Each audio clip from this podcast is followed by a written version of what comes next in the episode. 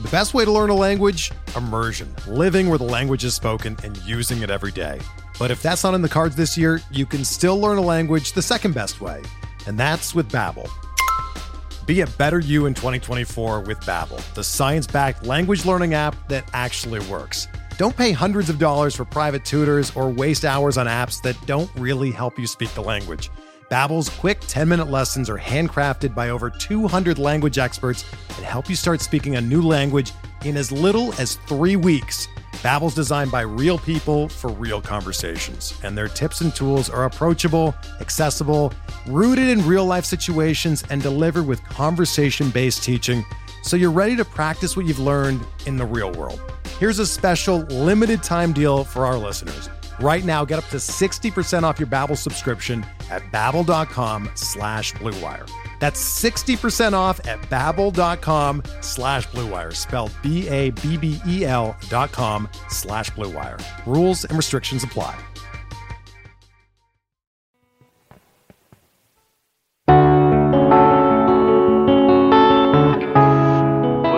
Everybody? Thank you for joining us for another episode of Shaggin' Flies. We have yet another wonderful guest for you this week, uh, Brian Entrekin. Entrekin. Yes, I'm saying that correctly. We talked about it on the podcast. Brian Entrekin, but you may know him as Bubba or KC Bubba uh, at BD on Twitter.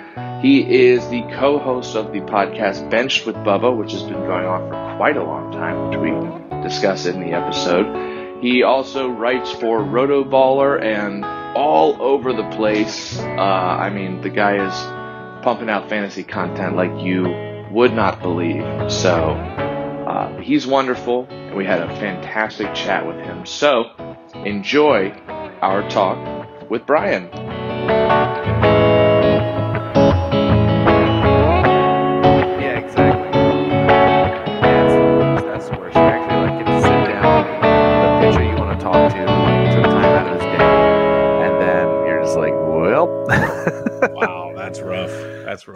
Yeah. But anyways, so I I want to thank you so much Mhm. for being here on Shaggin' Flies, episode twenty. Nice round number, by the way. Yes, I appreciate it. Um, yeah, man. Uh, so first thing I do want to get out of the way. So most everybody, I feel like, knows you by a couple different names. Been called many so- things. Yes. yes, yes. Hopefully, most of them nice. Uh, there's Bubba. Everybody knows you by Bubba. Mhm. Uh, mostly because I, well, in part, I think because of your podcast, Benched with Bubba, which we'll edit that out. We don't want to promote anything on the show. No Uh, no, Strict no plug policy. Yeah, yeah, no plug. un- Unless no we, we're unpaid, no unpaid plugs. I understand. absolutely, we are we are strictly uh strictly payola here. We uh we took we 20 episodes. You guys got to figure it figured out quick. I like it. yeah yeah. Well, if there's anything I learned from uh, Dick Clark, it's how to not host a New Year's special and how to uh, do payola. There you go. Um, But, But- do plugs on our Patreon. yeah, yeah. Smash that subscribe button and support me on Patreon. No, uh, so there's Bubba. There is KC Bubba, which I see you have. Uh, this is an audio only podcast, but we are on video here recording it, and you have written KC Bubba, which I have seen many times before. I don't. I don't remember the last time I wrote this thing. It seems like every time I log in, it's there. Oh, so. Yeah, yeah, same here. Yeah, I don't Yeah, I, like. We don't all need our Twitter handles for the three of us. It's just whenever we use Streamyard. Um, then, so I want to I want to know where Bubba and KC Bubba comes from, but then your Yeah. your actual name is Brian. Yep. Correct. Yes. Correct. And your last name is not as I thought it was until twenty minutes ago. Dentrick. It's not Dentrick. No, it's not no, Dentrick, even though your Twitter handle is BD Entrek. It is. Yep. uh, how do you pronounce your last name? It is En- Entrekin. See, that's how it's spelled. Um, intricate. If you like the last E and the Intricate. I, if you switched them, it's it's how it sounds. My whole know what? life, it's been. You were close. You like you literally said it how it's spelled, so I respect that.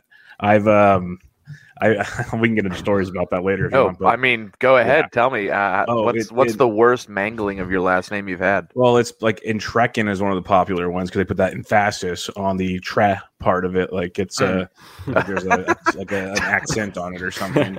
The But, um, emphasis thing to, uh, stopped me for. I was just like, "What did he just say?" But that's like that's like one of my favorite things to do is if someone asks for my phone number, I like to give it to them in the wrong uh, rhythm. Just So like so like uh so like you know uh, for, uh, for exa- for example for example I'll use a phone number that doesn't exist anymore but like 3012 62 77 25 gives out something like a social security number. right right right right. It's just like 3126 277 25 and people are like wait the, I'm uh, sorry he- He's reading off the UPC off the milk carton right now. yeah exactly Everyone's like, i'm sorry whoa what but anyways so what's the worst uh entric entrican entrican i'm gonna yeah. There's get been a bunch of them head. like that are, are weird, but the funny part is, um, so when playing All Stars in Little League, you know they introduce you before the games and everything, and um, they never got it right, never got it right, and we won a few rounds. We were we were doing well.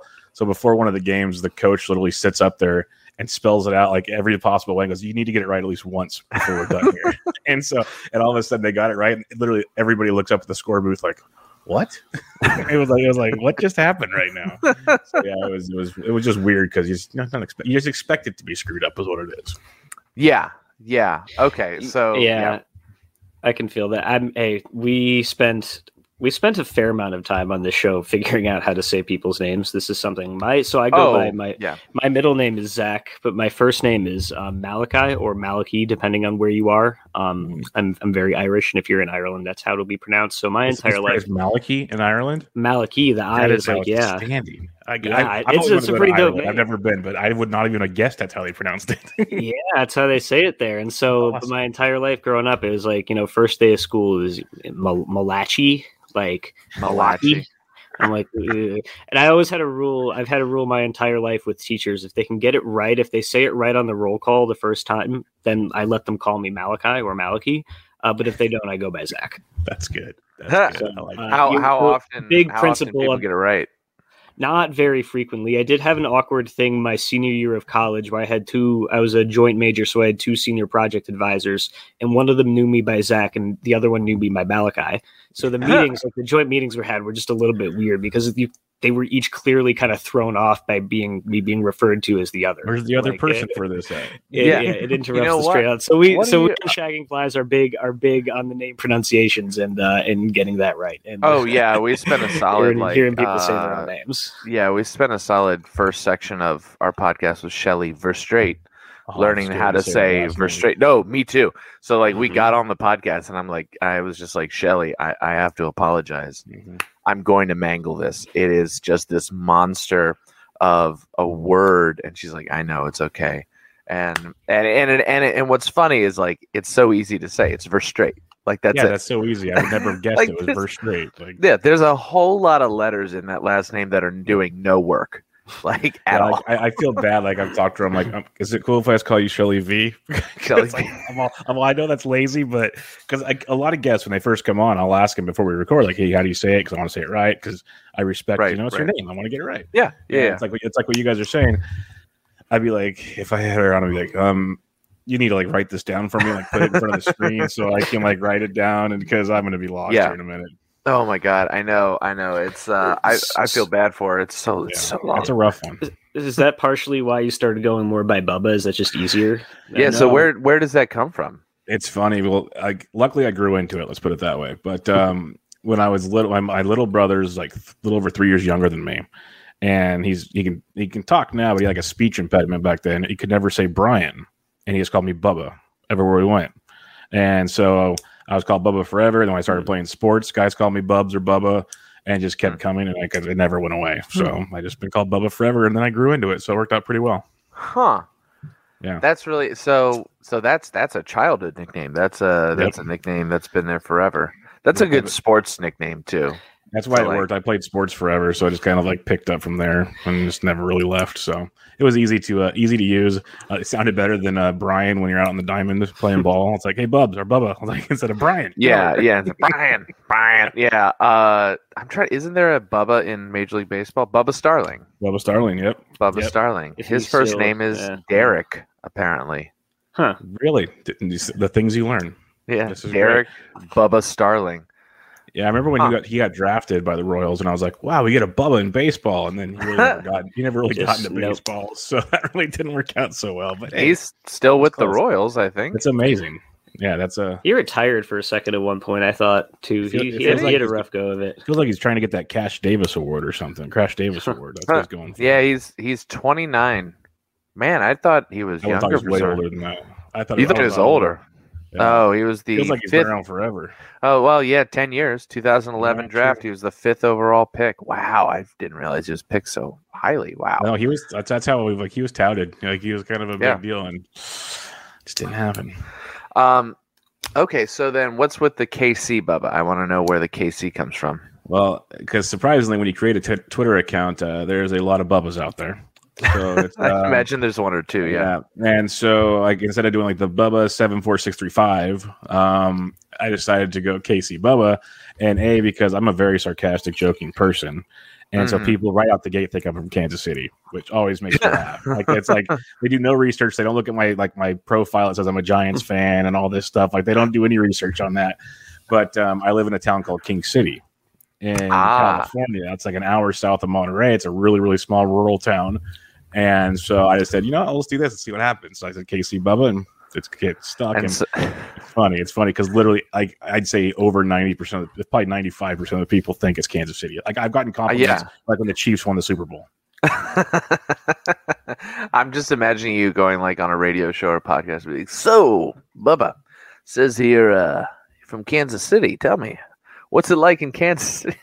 Oh, I've uh, I've had that happen. Yes, yes. Oh on my um, god! yeah, on uh, the XM radio. Yeah, it was good good times. Oh my god! On XM radio, they were Yeah. like, "So you're from Kansas City?" Like, no, I'm like, yeah, no, no about that. literally, like, like for No. Google for a second, yep, like, you could tell. wanna You talk could about tell. like, Kansas City then? You should just have some like Kansas City fun facts just kind of nestle in the back of your mind. I'm if tempted, comes like, up. You can be my- like, my- I'm not from Kansas City, but I can I can tell you about Kansas City. like my because- dad's best friend lives in Kansas City. I've had great times in Kansas City, so I could do stuff. I, I'm tempted to uh, like my background on Twitter is uh, the seventh hole at Pebble Beach because I love golf. It's like my second passion outside of baseball. So it's one of the most beautiful, iconic golf holes, and I, I literally sat there and took that picture when I was watching the watching golf. And um, so that's my my header. But I'm tempted to like put like a a, a Chiefs header or a Royals and Chiefs header just to mess with people and just to, how really confuse people. Yep. Oh my god. Um actually so I do want to talk about golf in just a minute, but um I do want to get a little bit of background on you. So as you mentioned, you currently live in California. Mhm. Um is that where you're are you born and raised Californian? Yep, born and raised. I was born um, in Woodland, California, a little town outside. Well, it was little at the time, outside of Sacramento, about 25 minutes out of Sacramento. A lot bigger than it used to be now. And I lived there until I graduated high school. Went to college at UC Davis, about 10 minutes away from Woodland. Graduated there, and I moved to King City ever since, back in 2007. Well, how far is King City from Woodland? From Woodland, it's about three and a half hours. So Okay. it's a little, it's a little jaunt, little jaunt, yeah. Okay. Is your is your family originally from California? Is it like Yeah, California well- all the way down? pretty much like my dad's parents were from Delaware, but he he was born in California. They moved to Southern California, Redlands, California, outside of like Pasadena area. And then my mom, she's been like the Sacramento, Roseville area. So yeah, pretty much all our, our entire life has been California born and raised. having uh, lived near Delaware my entire life, I get it. I get it. I get why they left. What's there? A lot of Nothing, corporations. Nothing. There's a, there's a great scene in like what is it like? I think it's Wayne's World two, where they have a green screen background and they're like, I can be in, and they're like naming different countries, and then like the last one, they're like, I can be in Delaware. Uh, hello, I'm in Delaware. like That's there's good. just there's nothing. Yeah, there's nothing there. There's uh, they were the first state. Ooh, it's exciting. Yeah, I mean, University of Delaware is cool. cool. My, Yeah, my brother went to UD, Blue Hens. Blue Hens. Blue Hens. Sorry, I, I apologize to all the listeners out there. Yeah. I, so, I know yeah, it's a big okay. deal. That kind of stuff's a big deal. I get it.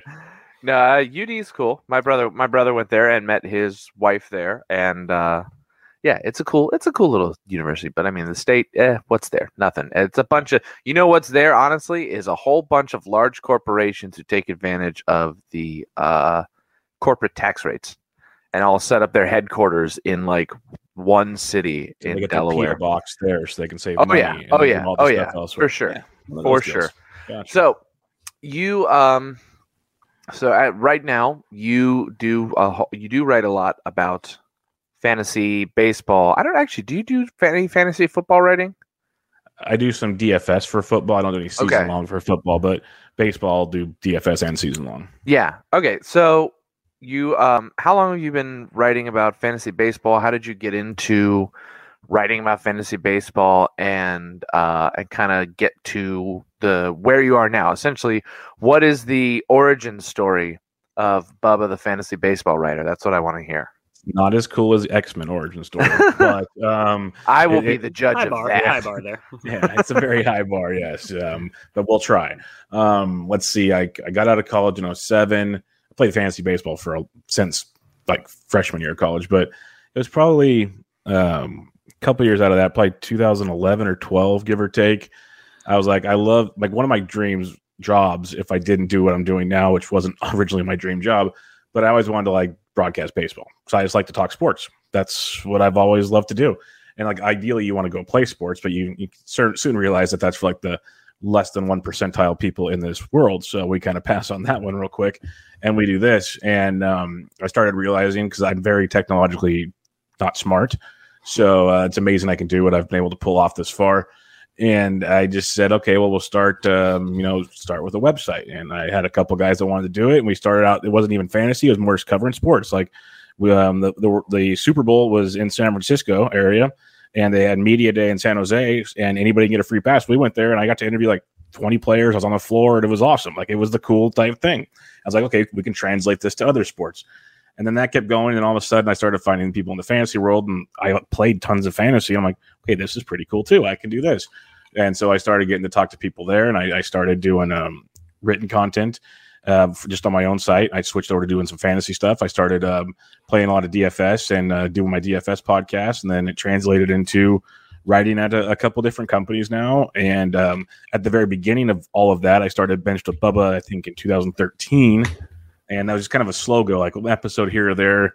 I'd say about probably 17 or 18 it's been like ramped up and now i'm getting closer to 400 episodes. So that's uh, it's, it's like twice a, it's twice a week for sure right now. Every now and then if it's like something crazy i'll throw in more but it's every tuesday and thursday right now.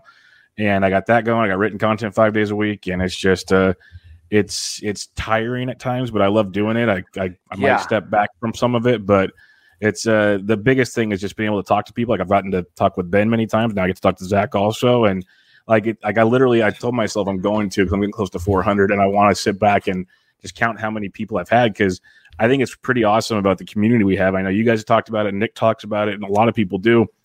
I, I I still have new guests on all the time, and that's crazy when you start thinking about the number of people that are available to, to talk to Oh, yeah. that are doing it, Oh, yeah. are interested in it. And so that kind of keeps the fuel going. But yeah, that's my kind of origin story is it was mainly just a guy going, you know what? I like doing this. I like talking about it. How can I do it and meet more people and talk about it that share similar interests to me? And it's kind of blossomed into uh, to what we have now. Yeah, man, I didn't realize Bench with Bubba's been going on that long. 400 It episodes, really, it was man. really slow. Like it was kind of some of it was football, but mainly baseball. Like it go weeks without doing it, and then all of a sudden I said, you know what, we got to do this for reals. You got to be consistent. That's the biggest thing I tell everybody that asks what about a podcast. You have to be consistent, or you will lose listeners. And um, so I said, okay, and we're doing it. Let's go, and here we are. Yep, and that's that's why we still going every week. Not every week. We we take a couple weeks off here and there. We've actually found um, that I think our listeners tend to like catch up because our episodes are so long. What I Yeah, would say is your, your format's built for that, though. Like that's that's a It's- diff. Like your format of kind of more talking to the li- to Yeah. the guest, and like it's a long form kind of just conversation. Like dudes could be having coffee having this conversation or something. Exactly. different. That's Like, that's, that's how totally I've always different. envisioned it. I've always envisioned it as like we're all at a baseball game and or having Mhm. coffee or whatever, and we're just talking, and the Yep. listeners happen to be eavesdropping on our conversation. Oh, And There's there's no expiration date. right, No, right. that- that's the that's other thing. beauty This of it. isn't. Yeah, it's not fantasy related, Yeah. so it's not like you know. It isn't it. It is so interesting to me to sit there and like spend. I just did you know um, triple play fantasy podcast uh, a couple uh, two weeks ago which is a blast. Great guys. We're definitely going to have them on the show at some point. Um, both Baltimore guys, which I did not know, which is super cool. Um, but uh, it's so interesting to me to sit there and you, you know you sit down, you do like a whole hour long podcast or however long it is. You do a whole bunch of prep on it, all this stuff, and you do the podcast. You feel good about it. Yeah, all right, we got this podcast. Put it out there, and then like two weeks, it doesn't matter at all. Like everything you said is completely irrelevant. And and not not only it like it it does not matter at all. Like not even a little bit. Because all those takes and all everything you said all the advice that you gave was based off of where you were two weeks ago. Mhm. and now it's just poof, gone. It's dust. Gone. It, it's it's it's so temporary and like that's how all of fantasy writing and podcasting and all of that is and it's i don't know there's something so interesting to me. It's almost like kind of a life lesson in a way uh like a metaphor for the way the universe works where like you no matter how much work you put into something like you should put a lot of work into this stuff but at the same time it, it it's good to have it in the back of your head It's that- matter soon. it's just all dust Yeah. in a in a minute like in a minute I you know I, I Would did a Plato have whole even needed to do this thing We- if we, we could have explained to him to the world in terms of fantasy baseball? That's all he really needed to know. Well, it, it, it's a great point because like I've reached out to a couple like veterans, quote unquote, in the game behind the scenes, and I've just asked them kind of questions on, you know, what's what's more like in need or what's what's moves the needle like content wise and this and that. Because a you know I got a little one now and I kind of enjoy spending time with the family and stuff, and it's like Mhm. I, I don't need to be doing all this because the other thing, the real essence of what made me start thinking about is what you just said is like I'll spend all this time writing a DFS article. After 4 p.m. Pacific time, when that first pitch goes off, none of that article meant anything. It's Yeah. gone now. Yep. It's totally Yep. so I spent all that time and it's gone. Like the podcast I do the night before, gone. So it's kind of like yeah I love doing it. Like I do. I love that's why I do it. But it's at the same time as what's worth still doing? What can I cut back on? Like what's the whole grand scheme of the thing? And that's it's a tough answer. There's really no correct answer, I don't think. But it's uh, No, I've I- actually started thinking about that lately. yeah I think I well I think it's it's it's not it's not me saying like what's the like having this like nihilist fantasy baseball attitude or something like none of it matters Yeah. but I think it's important to have that in the back of your head because Oh, yeah. for for me what that then allows me to do is is two things. One it takes kind of the pressure off a little bit i think because i i can you know if i feel like especially if i'm making an assertion on a player i feel sort of a pressure to not only be right on it because you know that would be nice. It would be nice to like put this out there and it's not just wrong like just completely the guy sucks and i've done that. I mean shoot i did i did an article on like two years ago on like how danny jansen's made some interesting changes and like you know that didn't mean anything. Um but not only that but also it, it allows me to be a little more playful i think with the article because i always try to remember like we're just we're playing fake baseball. Like fun. there's no don't take it that seriously. Just never take it that seriously. And knowing that it and no matter how many like angry comments you get and you will obviously get just thoroughly criticized um it it's all meaningless in a week in two weeks like it just it really doesn't matter and i think that's good to I i think it's an important mindset because it's certainly as as anyone who has dive uh, dove in dived into delved into fantasy baseball twitter for like Oh, a minute has, has- dived. Has dived. Yeah. Has think, yeah. it, yes thank you uh and i'm like my day job is as an editor took me a uh, and, and writer so yeah i have Yeah. no clue what i'm doing um but any as anyone who has looked at fantasy baseball twitter for like a minute can see is there are a lot of people who take themselves very seriously Yeah. like too way too seriously Yeah. I, I one of the benefits of having a uh wife who is not into fantasy sports like at all is that detach. oh well yeah so like if i spend a whole day like just diving headfirst into fantasy baseball twitter drama which it's just the most niche thing ever uh if i start like explaining it to my wife and i'm like you wouldn't believe what this look at this guy on twitter said and i start explaining it and i'm just like this is so stupid Yeah. like as Listen every as listen all of it I'm as all of it comes out of my mouth, I'm just like, nah, this is all just so stupid. And yeah, it's it's just I think it's important. The key takeaway: it's important not to take yourself too seriously when writing about fantasy sports. Um, it's just an interesting phenomenon to me about uh, how like just you know all of this just disappears. I just it's mm-hmm. fun to look at. Honestly, it's kind of fun to look back at like really old pieces that like I did a I did a piece I'm looking at it right now 2 years ago June 2019 I did a piece on how like Derek Dietrich is great like and I put I put a lot of work into that and I felt good about that piece and oh yeah I mean he, he was fun to watch he was He like was always great. like he was fun to watch with no sleeves. I'll tell you that. And, Yep, definitely. Him and But, like, yep. uh, Yeah, but, like, I- uh, spend so much time on that and then like who cares about that now like Yeah. just meaningless um but what has meaning is you brian that's that if is what we call a segue. Uh so you d- actually did mention um that you have that this this is not your full-time job. No. uh, and it's it's actually kind of uh, serendipitous that we have this episode right after we talked to Justin Mason, who also like writes so much, like just, I mean, it's just a content machine, Yeah. and I'm curious, uh, as as you said, you do two podcasts a week, you put out stuff like five days a week, you are. Uh, a new a new father, which by the way, belated congrats yeah, on that. congratulations. Thanks. Yeah. Uh, how how old's the baby now? She's now 13 months. Thirteen months. She's awesome. She's amazing. And I don't know if you guys might have heard her crying as she was going to sleep about 20 Oh. minutes ago, but uh, she's good. She's down. I trust me. I I empathize with uh, the crying baby. I my second son uh, had colic, Oh, yeah. which is a uh, uh, not something I would wish on my worst enemy. No, like it's no.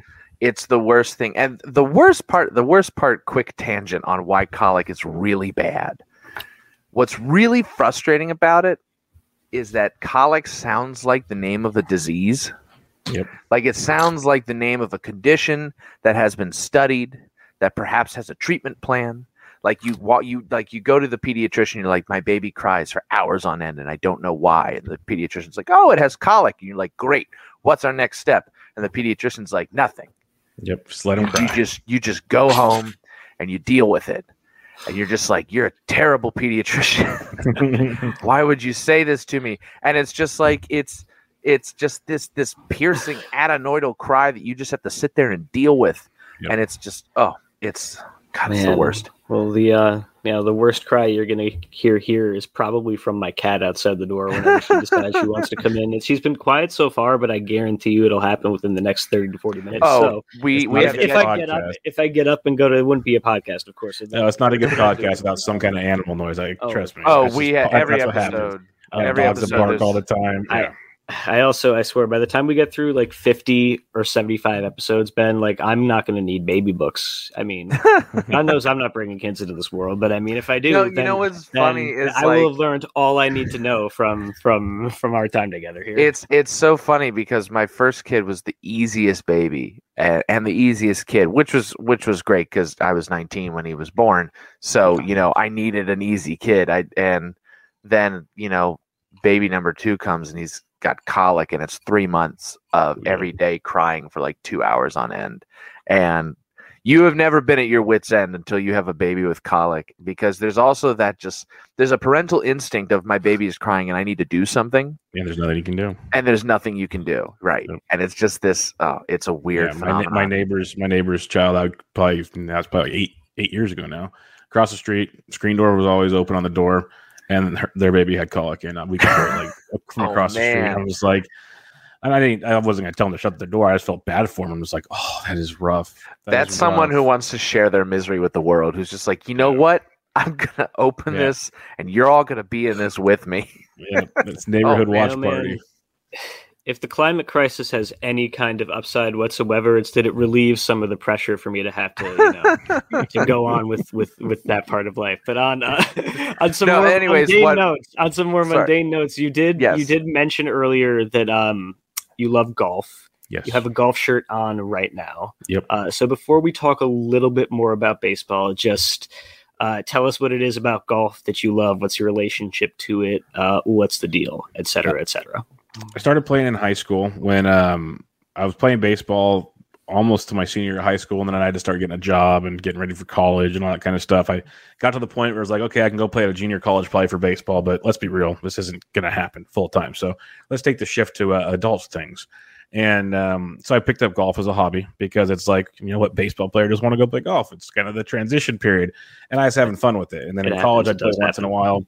But uh, as I as I got out of college and you know I got to to being on my own, I enjoy golf a lot, especially these days for multiple reasons. But um, it's it's a game where it's just you versus yourself. Basically, it's like it's just it's it's all you. It's you. You're hitting it bad. You're hitting it good. It, you can't blame anybody else. It- it's all about you. So it's kind of just a mental thing. It's a great way to just get away from the world, like you mentioned, fantasy Twitter and stuff. You just get away for like four hours, not to worry about it. I'll go walk sometimes, play by myself. I'll get in a cart, and play with buddies, like whatever. It's just a fun thing to do to just get away from everything and kind of just detox. And now, of course, I watch it on TV all the time because I'm like way into it. I love the new era of young golfers, the way it's it's just so much fun.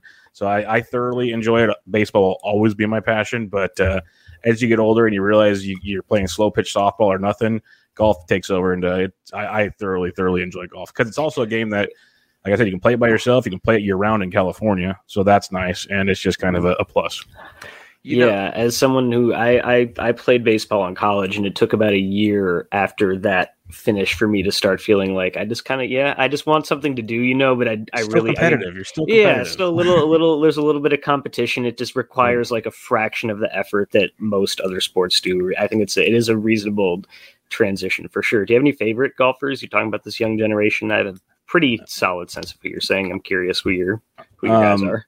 There's one that some people like either love or hate him, but I love Brooks Koepka because, like I said, I'm a very sarcastic person, and my friends know that, so they don't take anything I say personally because I'm just having fun, and that's kind of how Brooks is. But some people take it personally, but I love what he does, and I love as the competitor in him because I can be competitive playing Monopoly, like whatever we play, I'm competitive at. Um, I've watched Brooks in person, and he'll go to certain tournaments. It doesn't matter, but he'll go to a major, like the, one of the big four, and he just like flicks a switch and you can see the way he walks, you can see the way he plays, and he's just a, a competitor. So I love that about him. Um, and then there's just there's a slew of these young guys like that are just always in com- they're always in competition. Like there were seven first time winners I think last year. There were six or seven this year. So it, golf's in a good spot right now for anybody that does like golf. It's a, it's kind of like the, the new generation of baseball players we have. Golf's going through a similar thing. So the thing that I'm interested in is I, I can see how playing golf is very relaxing and I've honestly I one day I would like to actually like try and learn to play golf competently so I could do it as a relaxation activity because it does seem like a nice thing to get away kind of unplug and just you and maybe a couple of friends just hitting the balls being outside it's quiet I that I completely understand. Watching golf on TV. it's not for everybody. no, no, and, and look, I mean, you, we're on a baseball podcast, Yep. uh, True, supposedly. Uh, and you know, if there's one knock on baseball, it's that watching baseball on TV is boring. But I'm curious: is is watching golf on TV similar to to watching baseball on TV in that it's not something you're sitting there and you're you're like watching attentively every minute. It's something that can be kind of on while you're doing other things and and then like you know you're watching it but kind of passively watching it. Or or is you know watching golf on tv something like you're sitting down you're watching golf and like that is what you're doing most of the time it's the passively part. Like you'll just have it on like background noise if I'm working on an article, I'll have it on the TV in my office, or like on Sundays if you're just you know somehow the family's gone, you want a nap, you throw golf on, you'll sleep for a little bit, you wake up, you six holes later, like life is good. That is Um, the most dad thing I have yeah, heard you yeah. say. Yes, is like- I'm gonna take a nap. things. I'm gonna take a nap on the couch. So I'm gonna put golf on, and then someone's gonna change the channel. And be like, "Oh, I was watching that. Like every every once in a while, there's, there's like a big tournament and there's like a, a, a few big names battling it out at the end. Then it's kind of must see because you say, okay, this guy hit this shot here, he hit this shot. But for the most part, it's probably pretty passive. Like I, I just like it for the personalities and um, like I said, there's been so many like first time winners and stuff. So like the storylines. I, I enjoy a good storyline. That's why we love fantasy and stuff like that. That's why we write. Mm. That's why we do things. And there's great storylines in uh, in sports in general. And right now, golf has some pretty awesome storylines. Hmm. Yeah. You know, I never really thought about the uh, the ability to showcase personality in golf. but that's definitely really there because because it's not a team sport really because it's an individual there's a whole lot of focus on the individual and so then if that individual is you know goofy or weird or the opposite very quiet and like stoic that personality it very much comes through in a way that maybe a personality on a team sport doesn't necessarily Well, Some- you also don't have to. Or go ahead. Sorry. I was gonna say some of these guys have great social media presences, either on Twitter or Instagram. Um, the, the the PGA Tour is encouraging it. They put this thing called PIP PIP. It's I don't know how much money's in it, but each year the top like X amount of social media activities get paid extra money because they're trying to promote the game more. So they're trying to get these guys out there. But uh, what were you gonna say, Zach? Yeah, no, I, was, I mean, it's not like it's a fairly low bar too as far as personality goes with golf. Like, you know, you zoom out, and I had to do some. I cover. I like vague, like I said, vaguely follow golf, and I had to cover it a fair amount actually uh, last summer because it was one of the first sports that really started kind of coming back on a semi-regular basis after the lockdown, and I was just stunned how they. Even on the major tournaments, a lot of the times they don't keep the names on the screen for like Yeah. a super long time. And I'm like, yo, it's a bunch of like kind of tall, skinny white dudes with like five o'clock shadow hats and Yeah. like pastel colored polo shirts. And I like, I'm like, I, I don't know who any of these people are. But that being said, like I knew after a little while of watching, like I knew who Bryson DeChambeau was. Yeah. I knew who Jon Rahm was. You know, I knew, I, I have known who Koepka was. I mean, like I said, I do follow a little bit, but yeah, no, it's, I think that's, Well, no, that is the thing about golf. There's an opportunity there, you know? Because what you're hitting on is us diehard nerd golf fans that watch read no matter what's going on. The coverage is the worst. And that's like our, our biggest pet peeve. It's all the commercials they can get in, all the useless interviews that don't matter. Like we just want golf shots. It's like we joke around with baseball, just like give me the red zone for baseball where I can just watch whatever I want, not like with no background. Just let me mute it and watch that. That's all I Yeah. want. That's all we want for golf. Just give me a place with like eight different holes on, and you just like a drone just follows these guys and with no sound, and we'll be fine. that yeah that would be more interesting actually I like the. Olympics over there in Japan, they had drones on like seven or eight holes. That was pretty cool. Um, because the COVID over there is really like there's less people on the course to actually film Yeah. stuff. So it was actually cool to see how they could kind of follow along, and it was one of the better coverages. So who knows? But uh, that kind of immersion would definitely be. I think it would make golf watching more interesting for a lot of people if you could have some sort of semblance of control over. they need something you- to get the younger Yeah. audience in there. Yeah, well, for if you sure. really want to follow someone, you can actually follow every shot they take and not be at the Mhm. mercy of you know who do I got to see this schmuck for you know Yeah. however long. Right, You know, and- back to and the sky, I there's- want to watch. Where are we? Oh, I missed the shot. Like, uh, you know, that's yeah and there's I more imagine action kind of an impediment. Yep. there's more constant action if you're doing something like that where you're like you're all there's always something going on at a hole there's less downtime i feel like Yep. if you're covering it that way that's that's interesting i, I like that um, before we get to baseball there is one thing i do want to ask you uh, as we've mentioned a couple times you have a day job what is that day job uh, and how did you get into that field Okay, this is the fun one because people like at first go like, "What are you talking about?" then, oh, you're one of those guys. Um, so I'm from Woodland, little farm area. Um, I was never into farming in my life. I was always playing sports. I was all like literally played any sport I could. Didn't care about any of it. Um, went to college to be a kinesiology major, aka sports uh, like physical therapy. I, want like my idea was okay if I can't be a, a broadcaster or play, I'll be an athletic trainer and I'll still get to go with the team and do the team things real quickly realized that wasn't going to be a good idea either. So uh, a couple of my friends that I went to school with went to Davis also.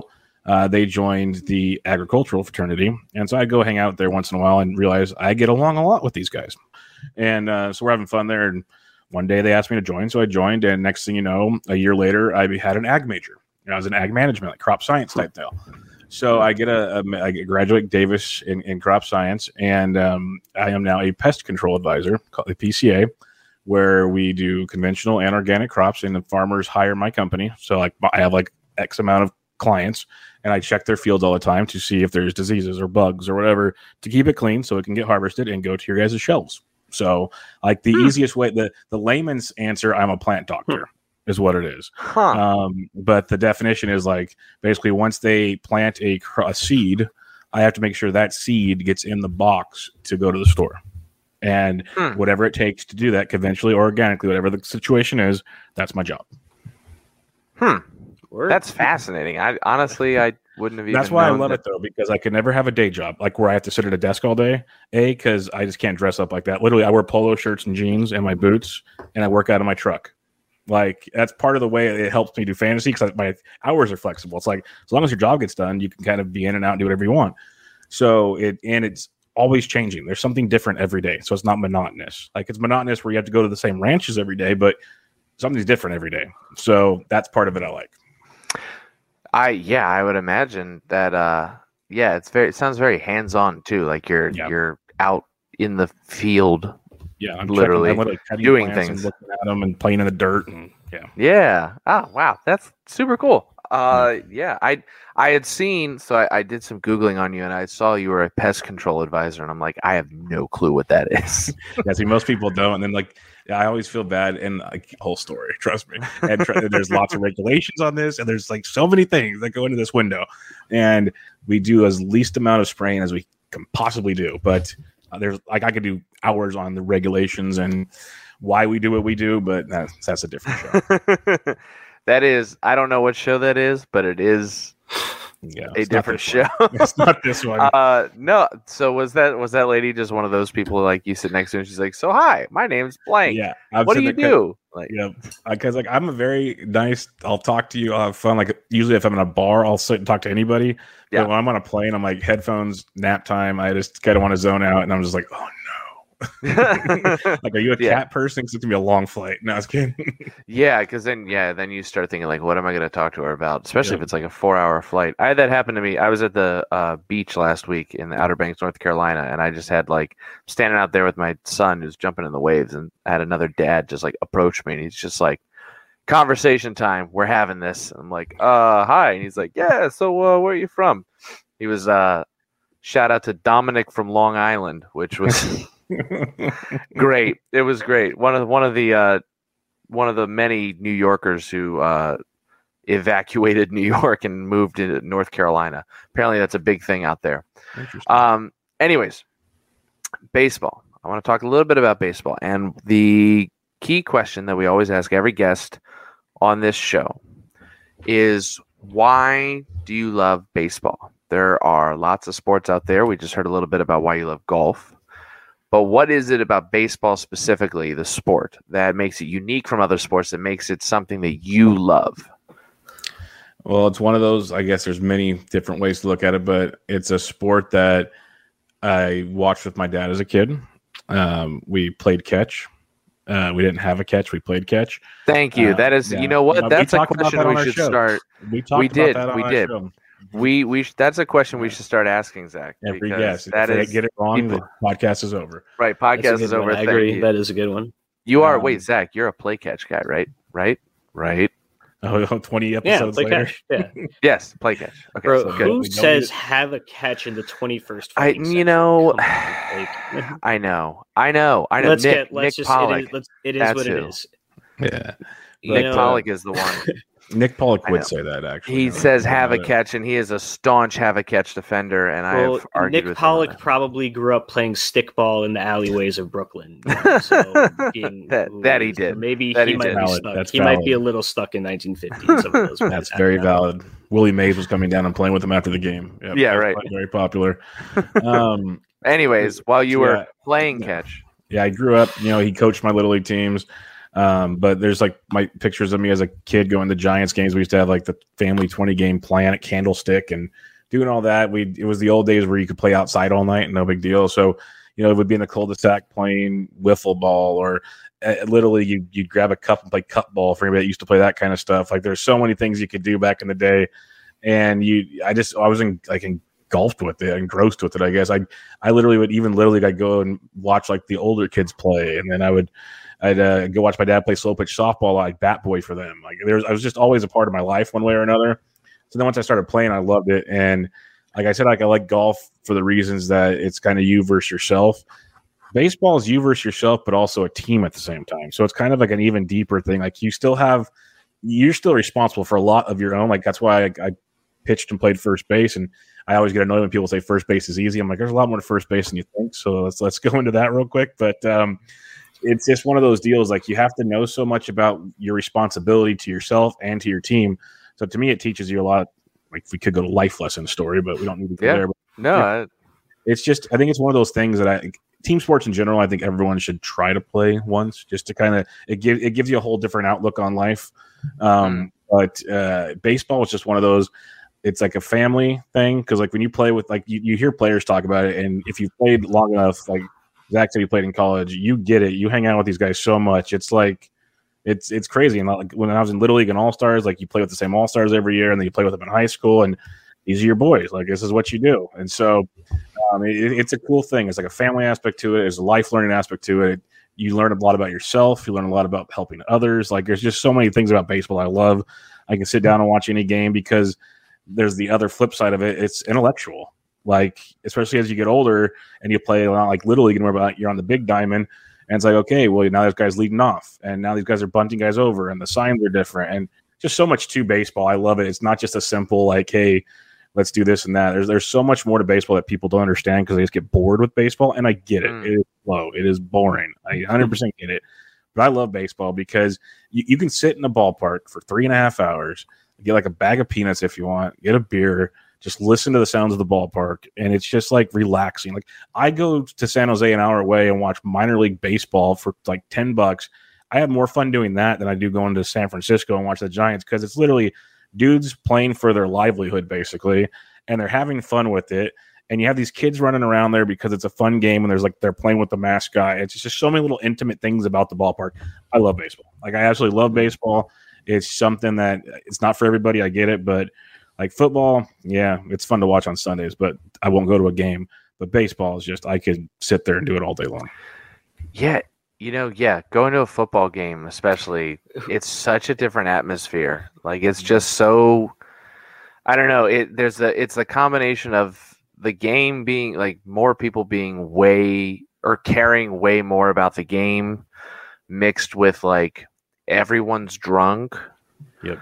Like there's definitely like for sure people get drunk at baseball oh, games. Oh yeah, for sit- sit sure. in, in any oh, bleacher mean, section. You'll Oh on yeah. on Oh a yeah. very basic level, like the stakes of any individual football game are like ten times as high as any Oh, yeah. baseball game. True, So very it's like true. people are people are just going to be like going crazy. They're just more intense, that's how it right. works. Yeah. right they're they're more intense and and there is i feel like there's like this i don't know this atmosphere of like you go to football games and you get smashed Mhm. and then you like yell at people and you fight with the opposing team's fans and like there's just this i don't know it's a different atmosphere um but like yeah baseball it's funny when talking about why you love baseball i feel like you touched on every single point that every guest has said at some point or another which is uh, you know, it's a family history of, you know, watching baseball with their parents. A lot of our guests have said that. The individual aspect of baseball plus the team aspect, uh, the intellectual aspect of baseball, that's one of my favorite parts. I, I, can't get over watching pitchers like, you know, they throw a pitch and I'm like, okay, I think this is probably what they're gonna. Uh, they just threw a fastball up and in. Okay, I bet he's gonna throw a slider down and uh, down and in. Oh, he went for another fastball up. Uh, it's in, you know just pitch sequencing like- and how they like approach. me. yeah, like all of a sudden you'll see a picture go, oh, my wife will be like, what's what, what's going on? I'm like, he did this when he I thought he was doing this. And she's like, yeah, yeah, yeah. I'm like, that was so cool. yeah. It's super cool, and I just to me the the art of watching a baseball like the way it curves and moves. That just is beautiful to me. And it's still, I'll show videos to my wife. I'll be like, look at this pit, like this baseball moved like this. And she's like, cool. I'm like, you don't understand. It's like magic. And, but, Let me explain Um, the physics behind that. but then also minor league games. We we've had a handful of people mention before the joy of minor league games, and I can't. I agree more. Minor league games are so great. Well, the point you said there, just about the, the point that I always come back to is that I like grandstanding on is accessibility. Is that it's just so Yes. when it's Yep. when it's that Yep. easy, like it's going to be chill and you're going to have a good time and you're going to want to see more about more of it. It's really it is really that simple. You make it easy to do like baseball, something that's supposed to be there. It's not like a football game where you have eight home games a year, and it is a thing that's like a monumental event that you get excited, really, really Yeah. excited for. You go to. It's something that you can go to on any given day if you want to, and just Yep. always have there as a thing that you do, and it's fun. And if you do it, you'll want to do more of it. And you know, having that be accessible for like ten dollars and an easy drive or an easy, pub, Yeah. ideally public trans trip away is It's you awesome. know, but you know, MLB wants to do you know Yeah. sports books at Wrigley Field and Barstool partnerships. So you know, Yeah, well, e- even yeah, even outside of that craziness, um, just like a family of four, like Ben, like if he if he wanted to take his family to like, an Orioles game, it's like Mhm.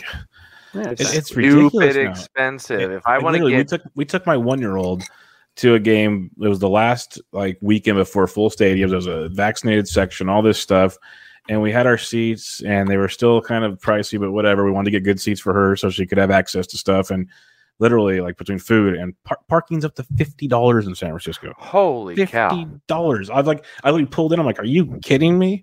It's it's it's just like Right, and that's in that's in San Francisco. I mean, even in Baltimore, it's the prices are lower and it's still crazy. I mean, if I want to go to an. Orioles game, it's you know cheap seats are twenty bucks a ticket, and this is for like the one of the worst teams in baseball. Yeah. Twenty bucks a ticket, so I'm spending. Luckily, the Orioles do a kids go to the game free thing, which I think is oh, great. cool. Yeah, Any they any should go to kid, the they should. Any kid under ten, you get upper deck uh, seats for free with That's uh, with the purchase of adult tickets, which is fantastic Yeah, yeah, do it. great deal. And even yeah. even so you you know you're looking at easily 200 bucks Yep. For, Yeah. between food parking tickets easily a couple hundred bucks for a small family to go to just to be at the game to sit down So crazy. and be at the game and that's why it's always crazy to me to think that like fans are actually worried about how long games are going on like they just dropped 200 bucks and they're just like let's move this along like Yeah, like I want to spend as much time as here as possible. You understand how much money I spent? yeah, three I mean, in hours, San I better. Francisco, especially too. oh my god yeah um but no i that's all of those it's i just as i was listening to it i was like this is funny this is like everyone's reasonings for loving baseball that we've had so far all meshed together into one so It's such a great game. You can't just pick one thing. Oh think. yeah of course It's like there's so many parts of baseball, and as you go through your life, different aspects are different for you in the game of baseball. So Yeah. that's why I was kind of going through my my like growing up enjoying baseball, like what it all Mhm. was, and it's just like like now like now like I had the best time taking my daughter to ball games, watching her smile and like having fun with the noises. Like it was one of the best days of my life. I was like, it's like Yeah. as, a, as a diehard baseball fan, she has no idea what's going on, but to like Right, right. to watch her excitement level, I'm like, this is freaking awesome. I cannot wait till the next time. Like this is yeah it's baseball. yeah that's that's great um so as you have said you are a giants fan i assume being a born and raised californian a lifelong giants fan Yes. so Born and raised. I I want I'm curious your answer to this question. Do you have a favorite Giants player and who is it? Uh, like all time. Oh, there we go. Oh, you know what? I knew this. Wow, that's a that might be a first from a Giants person that I've seen. Will the Thrill Clark. I was a first baseman growing up. Uh, I'm left-handed. I wrote 22 on all my T-shirts in black marker. I wore the eye black like he did. Um, I did the stance, like you know they have the batting stance guy on Twitter. I can do Will Clark still to this day, so we got that one down. I love, and the thing about Clark that's awesome is it goes back to one of the things you, like you love about baseball. That dude was all about the team. Like that guy was 100% all about the team. His intensity level for a game, like it gets you, like as a fan, just like so much more invested in it. I, I loved Will Clark. And he had one of the smoothest, before Griffey showed up, he played the smoothest left handed swing in baseball. So, diehard Will Clark fan. When he went, when he left the Giants, it was a heartbreaker because I was still young and didn't understand the business aspect of baseball yet. And uh, that was rough, but I'm glad he's back with them in the organization. He travels everywhere. They're supposed to retire his number last year. Obviously, stuff happened. So I think they even moved it to next season to do it. So I will be there for sure to watch that. Baltimore Orioles legend Will Clark. Yep. Yeah. Yep, yep. Car- Cardinals, Orioles, Rangers in like a five year span. He, he toured the, the league. Yeah, he had uh That's yeah, one day, yeah, towards the end. it was like 1999, I think, just that one year he was with Baltimore. Or no, I guess he was traded. He was traded. That's right. He was 99 he was with Baltimore and then in 2000 they traded him to the Cardinals, right? That was I think so. I think so. yeah. Yeah. Like he, I think he uh, went to the Rangers from the Giants. yes, he did. Yeah. Yep. Um Word. anyways, uh, that's So- I, I'm I, that's it's interesting. What was do you remember what I I should remember. Do you remember what Justin said his favorite Giants player was? Oh man. Um, It was a recent oh, guy. I- oh, oh, oh, it was uh, Justin- um Mason, Justin Mason. It oh, was right. I um, was thinking um, Justin Choi. I was like, he's a Dodgers fan. No, no, uh, um, uh, it wasn't it Hunter Pence. it was That's- Hunter Pence. It's a good one. It's a That's good one. who- Pence was awesome. Yeah, That it was is a great Pence. Yeah, one. and you know, and in spite of how expensive it is, Oracle Park is really cool. Um, No, I love it. Yeah, I'm biased, but it's an amazing ballpark. Yes, even if so, what are some of what's I want to ask? What other ballparks have you been to, if any others, and uh, you know, which are your favorites? How do they hold up to Oracle? And uh, maybe what are some of your favorite parts of Oracle too? Yeah, it, I haven't been to enough. I have like literally over on the other side of my room. There's a map of the U.S. with every ballpark, and I have a pen where I've been in each one of them, and it's not nearly enough. Like that's one reason I'm jealous of you guys on the East Coast. I'm assuming Zach's on the East Coast too. Uh, no, no, Zach's not. Zach's in I'm- Chicago. I'm in. No, it's still middle close enough. That's good enough. Yeah. That's good enough. You guys have sh- driving distances to a lot of ballparks. That's fair. That is like fair. literally, I like we have four in California, and if I want to go anywhere else, you're on a plane probably. Yeah. So uh, that makes it tough. But I've done uh, both LA stadiums. I've done Oakland, obviously. I've done Arizona a couple times because of friends. Um, I've done Houston. I was there for um, something else, and I, they were playing that night. And then the Granddaddy, and I, I, I'm mad I missed Yankee Stadium. I still have not done Fenway, but I've done Wrigley. Um, the Giants, the, some of the Giants somehow get like a weekend series there. It seems like every year. So a couple years after college, myself and another buddy flew out um, on Friday, watched the Friday game, or watched the yeah the Saturday and Sunday games, and um, I'll never forget as a diehard baseball fan when we walked out of the tunnel and saw the field, the ivy, the the, the town behind it, goosebumps. Like it was the coolest feeling ever. It, a it felt small, it felt intimate, amazing ballpark. It just the scene, it, it was awesome. It was baseball. So Wrigley, I absolutely loved. Um, but yeah, I have not seen enough ballparks. I really want to go to PNC because everyone says PNC might be better than Oracle Ballpark. I've heard nothing but good things about PNC, so Yeah. I want to check that out in a big way. Obviously, I want to go Fenway. I want to see them all. But um, my brother's been to Baltimore. He said Baltimore's amazing because because uh, Oracle was built by the guy like after the the way Camden was built. So that's kind of the principle behind it. So and I can see some of it and it makes sense. So there's Yeah, a lot I still want to see. yeah. Um, you know what? I never really thought about how close I am to so, how many ballparks. I You mean, I can all on a drive. train ride or uh, something. Like Well, yeah, I mean, ridiculous. I can I can drive to. Obviously, I've been to Camden a million times. Uh, I've been to Nats Park a couple times. I could drive if I'm taking a day trip. I could easily drive up to Philadelphia, Yep. see Phillies. I could drive. I mean, it'd be a long drive, but I could drive up to Pittsburgh if I really wanted to. And yeah, I mean, it's what a four-hour train ride to get up to New York City. Yeah, 'cause it- From where I am, and- It's yeah. three and a half to four hours for me to drive to a Giants game. Really, to go to Yeah. a oh, jeez, That is a That's what I'm haul. saying. That's a haul. And like when we go to LA, it's about four and a half hours. Like we're right in the middle of it all, and we'll do it. man.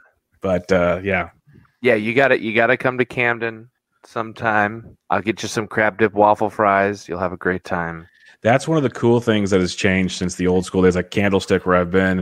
Um, the food at these new ballparks is something else. What what Za- happened? Zach is Zach is not a fan of the crab dip waffle fries. He thinks it's weird. Now, I want to try them sometime, but I mean, They're you know, I think they were delicious. regular fries, it'd sound more appealing to me. The waffle fries is like I don't know. They, they seem Really, that's where you're. me. That's that's I where thought it you're was the yeah, because then. I'm imagining like kind of like are the waffle fries crisp? They have to be really crispy. Is the thing. 'Cause those get if they're soggy. Quick. soggy, if they're soggy, you'll g- you'll be eating like mashed potatoes with crab dip, and that doesn't sound good at all. It it That's what I'm depends. Actually, mashed potatoes with crab dip sounds fantastic. If it's Um, if the crab dip's done right, like I've had Alright, Yeah. some crab dip over. before. Uh, Listen, if you view crab dip as a sauce, then it, because here's the thing, Camden Yards, the they're not shelling out, no pun intended. if for, like, you view ketchup loaded- as a salad dressing, Uh, well, Yeah. I mean, Wait no, a minute. but Wait a minute. I'm, Wait, who I- does I should- ketchup as a salad dressing? nobody. Oh, okay, let me rephrase. like, If you if you think of the crab dip as a condiment on the fries, Gotcha. because the reason is Camden Yards is not shelling out the money for you know loaded up with crab meat crab dip. It's just Yeah. not happening because that's expensive. So you're going to get some crab meat in that crab dip, but it's mostly going to be the dip part. And when they put that on top of the fries, it's delicious. There are a few things Yeah. that uh, look. Have, did I did I ever mention on this podcast the I I think it was here that I mentioned the Old Bay uh, ice cream. Nope. Like Maryland goes weird Yes. sometimes. Yes, That sounds good, And it's and it's the Old Bay with Natty Bo that I really have the issue with more so than the, The crab the. Botini that is uh, That is really. And I'm going to try great. one live on the show sometime. I just haven't gotten around. You like, I can can't find- honestly- I've looked. I've been looking for Natty Bo actively, like the last. Oh, seven weeks really? to Try this. I have they don't been they don't to have it at lic they have it everywhere in liquor like with the cheap beer uh, here in Maryland. I'm surprised that it's I'll be not in New York next week. I'll, I'll bring some back with me from. There you go. Get some, and then all you got to do, pour it in the glass, put some Old Bay on the rim. You got a Botini, and sprinkle a little in the drink. It's it's delicious. It's delicious. I'll do. You it will once. be- That's you will be how many times pleasantly do it. surprised. You'll do it once, and then you'll be like, We'll "I'm gonna do it more." You, I'll do that, and you do a shot of Malort at the same time. Oh my god! Did I? There was a video I saw worth looking up if you haven't seen it. It's a comedy sketch of a guy who's like fourth generation Jeppson, and he's doing an ad for Malort, and they're like, "But no, we want you to actually like drink it in the ad." He's like, uh, "Oh, uh, okay." You have to And send that it's- to me. Sounds It's funny. I'll, I'll send it to you. It's him like doing take after take, which is like, "Oh god." it's um anyways anyways yes come to maryland sometime love the crab dip waffle fries you'll love them so will you zach um so i want to uh, ask one more baseball question before we kind of pivot to some of the more random stuff here. Uh let's say you are commissioner of baseball tomorrow. Oh. suddenly all of a sudden something horrible has happened to rob manfred. So so so and horrible. so horrible yeah. And uh, you get a phone call on on the red phone that you've got in your office that specifically goes straight to mlb headquarters.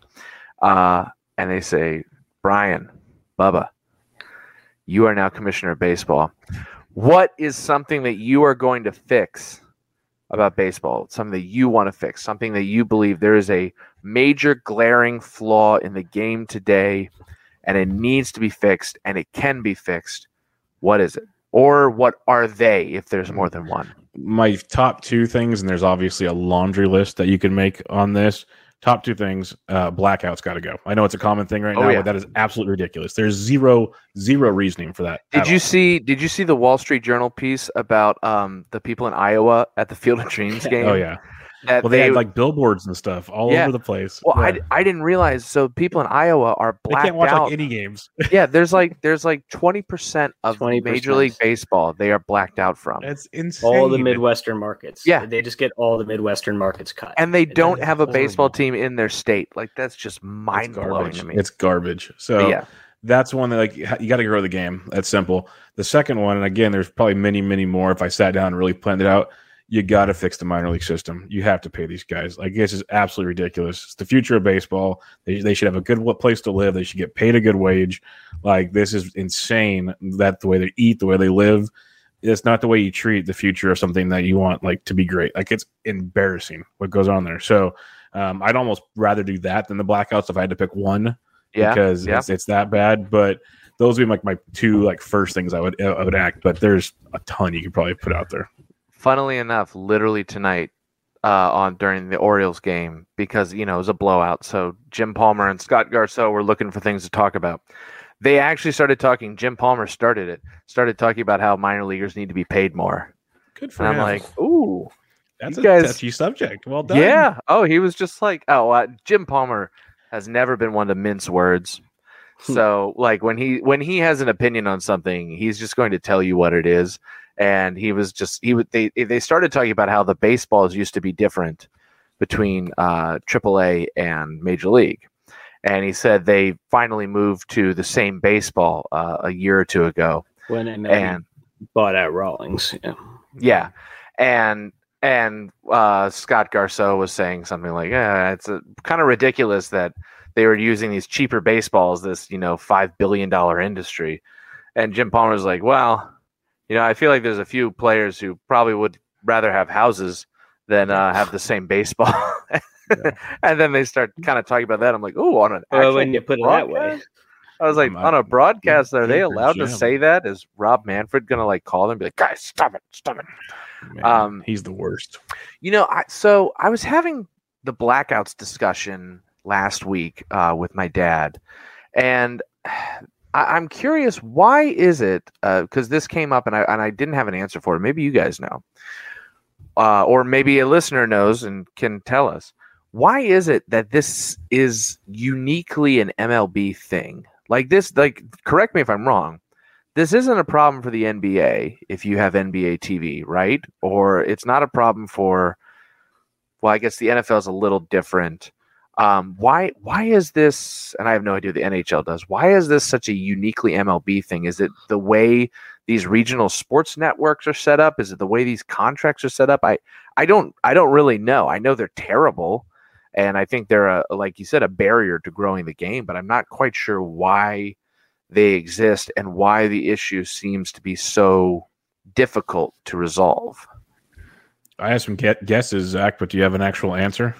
Uh, some of it, I think, is that in, the NFL is a completely different animal, but both the NFL and the NBA, uh, most of the TV deal money comes from national broadcasting and national games. Right. In the NBA, you know, there's a national game every night, and teams are on the RSN. But if they give you NBA League Pass, like if I get League Pass for the other 30 teams, and I also want to watch the Bulls because I don't have cable, they're actually, maybe they are blacked out. I don't know if that's the case. Now that I think about it, like, would I be able to watch them on League Pass? I'm not sure. But either way, RSNs and the deals that RSNs have with teams are just a much it's a much more team by team independent thing. So they need to have i mean there's no revenue sharing in the same scale that there is with with the nba and the nfl so uh, that is at least my understanding of a large part of it is that as long as rsns have this kind of throttle on their local markets then you know their their income is dependent on making people buy their tv packages so a part of that deal is going to be Right. um, you can't get around them by going to MLB. Um, so until I mean, who knows how long that model is going to stay around because people are cutting the cord. RSNs have a lot less power. You know, the Cubs marquee network is not doing so hot right now. They thought they were going to have something like NESN or Yes for the Yankees and Red Sox, and markets are changing, and it's kind of unclear what the future of that is. I don't know, but I mean, hopefully they'll get rid of blackouts. God knows, man. Yeah, It's Well, not. I it's not sustainable. Let's put it that way. And Manfred said it's like in that Wall Street I- Journal I- article. Actually, he said it was like top priority, one of their top priorities. It's like, bitch, do it. Thank you. Yeah, I'll, I'll, believe, I'll believe it when I You're in see charge. But um, I want Right. to hear. So, Brian, you had some thoughts too. Um. Well, like with football, it's the rule. Like the Jags used to get blacked out because they didn't sell out their games. Almost all out, football yeah. games get sold out. So that kind of solves that problem in that respect. Uh, but you know, there's hockey games that aren't sold out. Basketball's not sold out. So it's 100 percent something to do with their the the TV package. That's that's the way it's going. Like the regional thing makes tons of sense for the NBA because there's always a game TNT, ESPN. Someone's got a game nationally televised, and they get to share the money there. So that makes a lot of sense. Uh, with baseball, you know, 81 home games. That's uh so much more than anywhere else. Um, you got to pay like their their excuses. We got to pay these people. Which okay, you guys make enough money. We just talked about how much it costs to go to a game, but um, there's got to be something written in there that they have to sell X amount of Yeah. tickets or something to. But the, the regional thing, like it, it's one thing if you you live in the same town and something weird happens, that's still dumb. But like Iowa is like such a great example, or people in like North Carolina, they're blacked out of stuff. Like there's so many places in this country, like you can't watch a game. It's mind boggling to me. Oh yeah, I just but I live in the middle of Chicago. I have to use a VPN to watch the Cubs. See, that's that's in that's in embarrassing. uh, Like for a Yeah. national national. like, I'm not a Cubs fan, so I'm okay with it. So you should still be able to watch them. Like I, I Like, know literally, literally. It's I- been I weird. don't- It has been really yeah. strange the last couple of years. My entire life, I've always been able to just turn on the Cubs. I mean, they're on W until you know they were on WGN. I used to be able to turn on the Cubs yeah, and watch exactly. WG. Everyone Yeah, used yeah. That's why they have so many stupid freaking fans. You know, Yeah, them and the Braves, like TBS Yeah, and exactly. WGN. So no, That's it's been really strange actually. The last and even um, I, I moved back home to Chicago from Providence, Rhode Island last year. So even last summer, I was able to watch the Cubs on MLB TV, and now I, I'm I'm back home, and I'm like, it was really strange. It's been really strange being like, oh, who's it was like earlier in the year, like um, yeah, Hendricks is pitching. I want to see something, or you know, I want to see you know this Kris Bryant at bat. Or oh wait, no, it's not on TV because I'm not paying thirty bucks a month That's for marquee. so dumb. you know, So dumb. it's I can't get it on here because it's you know and like oh I, I just VPN time you know Right, It's- right, and and the, and those the are the silly steps you thing, take. the silly thing is VPNs are so easy to get. Like, Yep. it, it's such a they blackouts are just more an obnoxious inconvenience more than they are like an actual roadblock that causes people to buy cable packages. I get. I don't know. Shag I and don't know. Fully endorses breaking these laws whatever Yes, they are. Hundred Yes. percent. Share, share your Absolutely. passwords, guys. Go for We it. endorse breaking For sure. laws, but those ones especially. Yes, for sure. I, I've Um, never paid for Netflix in my life. Let's put it that way. I'm convinced that there's like 10 people in the country who have Netflix and we're all just sharing their passwords. I swear. It's a money laundering scheme. They're just Right, making it just seem like they're making massive- millions. yeah, exactly. Um anyways, let's move on to I guess the more random portion of our podcast. It's not baseball. Some of it's kind of baseball, you know, whatever it is. What we're going to start with is what we call the order of operations trifecta. We are going to ask you three different things, and we want to know the order in which you do those things. Oh no. The first one, it's okay, no pressure. There are right answers, but we won't tell you what they are.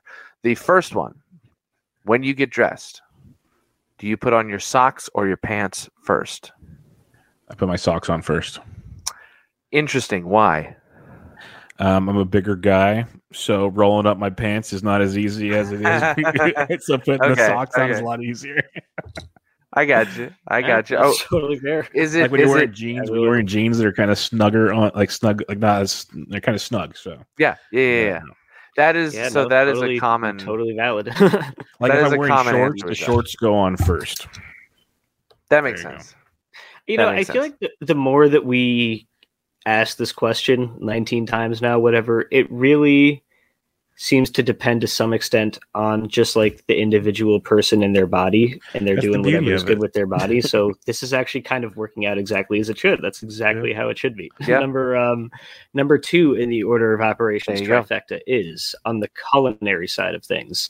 Um, if you eat cereal and presumably you do so with milk. Um, some people who may or may not be on this podcast do not use milk with cereal, but that's a issue for another kangaroo court. Uh, which comes first, the milk or the cereal?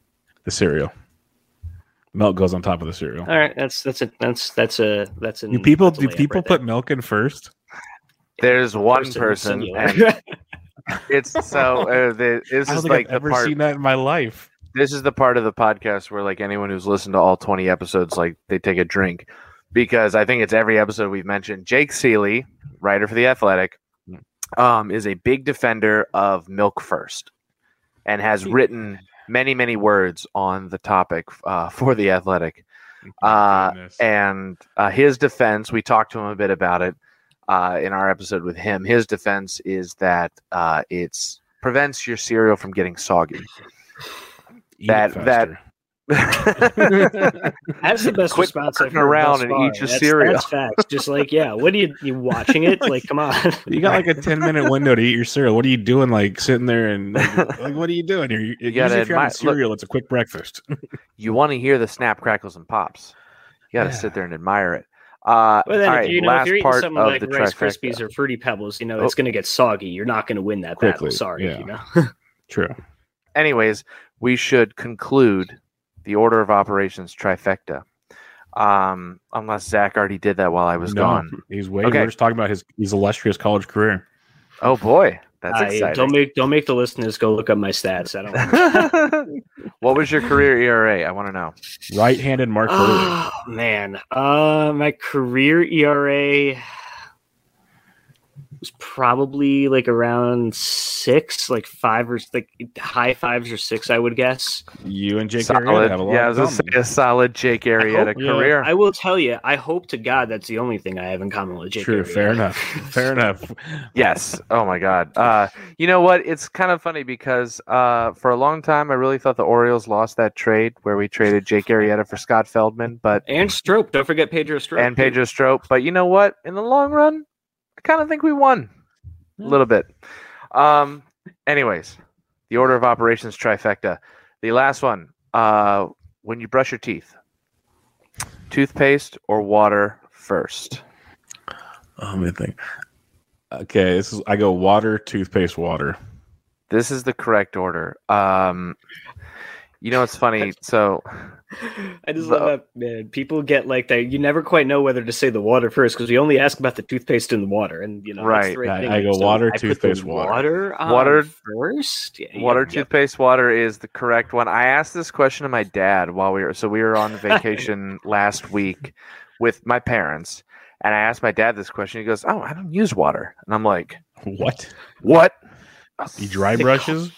Talk. The call is coming from inside the house, man. Jesus. Like, Got to be kidding me! If this Oh, internet no. died again, oh no, no, Ben, we no, can you're see fine. you. Ben, you're Ben, fine. we can see you. No. No, you're good. Wait, he can't probably can't see us. No, see, because he was blinking last time I saw him. bitch. Yeah, same. We can hear him. fucking we I, everything. I just measured him on, on messaged him on Discord. Yeah, we can see him and everything. We can hear him. Oh, we you can him. see me and hear me because Yeah, you're yeah. you guys are all. Yeah, so it's his earphones, probably. This is funny. This is funny. I hear nothing from you. You guys are frozen. I'm still moving around. I can see me Yeah, moving yeah. around. No, we can. I'm trying to load Google in another tab to test my internet, and Google is not loading. Oh, he's having fun. This is so He's having strange. Fun. This is This is so strange.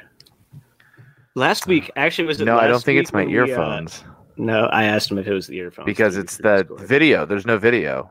It's Oh, like right, right, it right, all right. tapped out. I'm going to try and refresh. I'm trying to refresh it right now, and it won't take me out of this Man, this strange, StreamYard- strange thing. StreamYard has been. You're So right. weird. It has been goofy lately. I'm communicating Jasmine. like via text with you. That's weird. Hold on, I'm gonna try something. We we've got a mobile Ben Palmer here. Oh, yeah. oh, a new guy. angle. Yeah. Look at that. That's a new, the brand new new angle. angle. I've never seen this yeah, before. this is this is uh yeah, I the StreamYard is still refreshing. It's just spinning and spinning on my computer. So we're gonna get Ben on the AirPods. Um, Nice. All which right. which means you know what? I'm so much freer this way. I can like oh this leans back way further than I thought it did. Uh, I'm like I can move around. Great radio this is, man. This is Yeah. I was just saying I was just saying we need to get to a level where the people who are so big that we get to be have our radio show on TV so they can Yeah, watch right. us like, you know, I mean, Pitcher List, in Pitcher List live a studio someday. someday. In theory, we could live broadcast this on Twitter like just about every other podcast does. we actually know you're right. We could. I was thinking about that recently. I don't know if we want to. That that might be something we could do in the future, but Maybe anyways, um, so whatever. So what I was saying before my internet acted weird, um, was I asked my dad about the toothpaste water thing while we were on vacation together, and he told me that he doesn't do water, which just floored me because Insane. I didn't realize he was a sociopath. Oh, Yeah. Did you hear what I yelled before you cut out? No, no, I didn't. No, I said, Jesus, the call is coming from inside the house, my I guy. know. I know. It's been within you the whole time. Some hereditary shit, man. Well, and the not- evil and is not- within you. And not only that, he was all like, like just completely flabbergasted. He was just like, "Why? Why do you Who need would do water?" this? And I'm like, what do, you, "What do you mean? Why do you need water? Why do you not need water?" And he's like, "Because when you put water on top of the toothpaste, you uh, you know, the toothpaste falls off and it lands in the sink." And like, I'm just like, I just. And then and then he was like, "Yeah, but if I put water on it, then like, you know, water's like." dribbling out of my mouth and you know all over my chin and my shirt and i'm just like What is happening when you brush your teeth? we'll You're say- doing it wrong. I will say, in the defense of the no water people, nowhere on the instructions on the directions of a tube of toothpaste does it say use Apply water. water, right? Because they, So, you know, like, you know, there's some precedent here, I guess, is what I'm yeah, saying. you know, No, Just it's trying, pre-crime. I'm it's trying to see pre-crime. the other side this here. is. You know, I'm. I'm gonna put my yeah, toothpaste it's. back now. I love that you grabbed your toothpaste. Yeah, I was wondering what he was Um, doing, and I'm like, oh, nice. commitment to the bit. I appreciate it. Um, all right. Anyways, uh, water, toothpaste, water. Thank you. That is the correct answer. Um, next question I want to ask you: Do you have? I know you do. Actually, I know the answer to this question because we did two whole podcasts about baseball movies. Yep. Um, which was a blast. That was a lot of fun. Uh, what is your favorite and or least favorite baseball movie? Yeah, it was always it was tough to narrow down the first one when we did those shows, but I think if I did it properly, Bull Durham was my favorite, if I remember correctly. Oh no! it was either that or Major we- League. Major Those are my- League was your favorite when you and I Yeah. talked. Okay, that's what it was. So maybe it's still Major League. Those are like my top two. I could watch those whenever they're on TV. Like I guess I think I think what separated it is Major League is a baseball movie where Bull Durham could be like a love story meets baseball. So yes, yes. I Have can I do not said those words like almost verbatim on So- this podcast? So I think I think that's maybe maybe, maybe that's why Major League was number one still because I could sit and re- I still recite that like quotes from that in my daily life when we do things like when I, we're just walking around and someone goes look how high it is too high what do you mean it's too high it's gone but um it's just little goofy things I, I just love that movie um like the Giants this season when it started out they epitomized like the grounds crew like who the f are these guys because like you looked at Yeah. their roster and all of a sudden they're winning games and stuff and Darin of a sudden- Ruf is in the big leagues Yeah. again. you know, like like, well, we got Jarlin Garcia is coming out of the bullpen to close the game. Like, what do we got going on uh, here? Jarlin, my guy Francisco? Jarlin. Like, it, it's it's crazy. So yeah, I'm gonna go with Major League. Um, my least favorite. That's that's tough. You don't That's have to tough. have a least favorite. No, I'm not gonna go least in favorite case 'cause in I- case you yeah. happen to have a strong opinion on a I don't really have too many strong that you think is opinions on- Yeah, I think I'm good there. Like, oh, like you still have to see Major League Three. I do still need to see Major League Three. You're right. You're right. Yep. Back I to saw minors, Major League Scott Beck. Do you? Do you really? Yeah, he does. He does. So After we had our conversation, I- he does. Yeah, I saw Major League Two, and I was like, it can't get worse, can it? And I, and I think Major like, League. you I think know Major? League Three is better than Major League Two. Yeah, that tells you how bad Major League Two was. That's how that tells Oh, you how bad Major League, Two was horrible. so bad. It was so bad because it was like a carbon copy of Major League, but like without caring about the characters as much. Yep, all the And then- Hollywood cheesiness. Right, and then also add in like a very racially insensitive Asian character. Oh yeah, Got it. Yeah, yeah. was- I He's, have he- never not even great. seen Major League Two. He's in Major League Three, by the way, too. Oh boy, yeah, they were Yeah. like, let's roll with that one more time. there were, I mean, I've, there's a lot of aspect. I, Major League is my favorite baseball movie too, and there are a lot of aspects of it that have not aged well. If we're That honest. to be Oh, to be sure. to be to be fair, I think a lot of movies we liked in the 80s Yes. and 90s couldn't be made, couldn't Nothing- be made anymore. Like, nothing made like, before couldn't be 2009. No, of course not. You just gotta you got to approach it with some level of critique and you know Yeah. um, objectivity there. But um, yeah, at least thank you for not making us talk about Field of Dreams at the very least. Like I love that Um, movie, but I understand how it's a lot of people don't. no, I, I get it. I get it. Or yeah, I yes, there's been there's been much discourse there lately. So um moving on to this is this is a mainstay of this podcast and one of Ben's p- favorites that produces some great stories. So um have you ever under any circumstance, uh daylight, nighttime, whatever, seen a ghost or something that makes you go hmm or an out of body experience or something that was not of this earth. Or a UFO could be a UFO too. That's not I of would- this earth, dude. I wouldn't say like ghost or UFO or something, but I guess kind of something along this ilk. Do you guys ever do something and then you're like, I know I'd like seen this before. Like I dreamt about going through this moment before or something like that. Anybody? Nothing. Sure, Like, like, like all of a sudden, like, vu, yeah. like I, yeah, deja vu type thing. But like it happens, and you're like, wait a minute, I've been here before. Like this is like I literally that thing's on the counter there, and that's there. Yep. It's like totally like trippy looking, and yeah, that that's happened a few times, and it's like makes you sit back and go, "What in the world? Like, are we in the Matrix? Are we? in- Yeah. what, what are we doing here?" Nah, man, But, I feel um, that. I feel Yeah, I don't think. It, I hate to disappoint, but I don't, I don't think. No, no, no, no. You're, you know what? Hey, I appreciate even if you don't have a ghost story, you didn't just outright dismiss it and go like, no, ridiculous. Hey, Why? How dare you dismiss- ask? I don't dis- dismiss the passion of anybody because some of these like ghost TVs and shows and stuff, it's literally somebody's like love Ooh. for something. So I'm all about that. So I got no problem with that at all. And and we have had some legit ghost stories on this podcast. Uh, I I will always and forever remember DJ Short's story of That really was literally seeing a ghost. It was the most amazing story. Um, so, do you, Brian, have a favorite Muppet? Favorite like the Muppet Babies Muppets.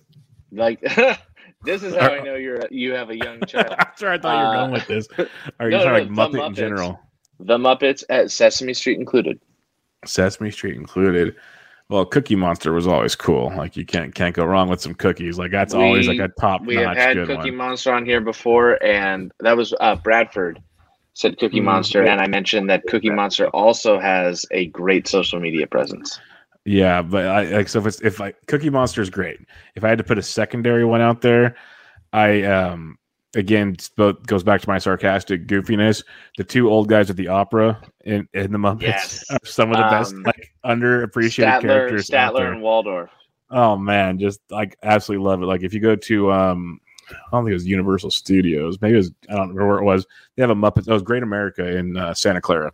They have a um, like a Muppet baby little area in the kids area. And you can go inside a theater and they have like a 3D show, and then they have them up on the thing talking the whole time. So yeah, They have that in uh, in Disney World. There's a 3D Okay. Muppet show, and they have Statler and Waldorf up uh, these animatronics yep. of them. yep, It's And great. I just laugh because like you know we're just adults with our kids and whatever, but I'm laughing the whole time. Oh, Statler and Waldorf are the best. Uh, there's I don't I know Justin mentioned they were his favorite as well, and I don't remember if I said this then.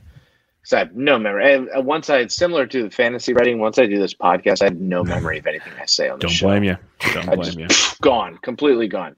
Um, like sometimes I'll listen back to the uh, podcast in bits just to see how it sounded, and I'll just be like, "I said that." Um, I edit the whole thing, man, and I there's some moments, man.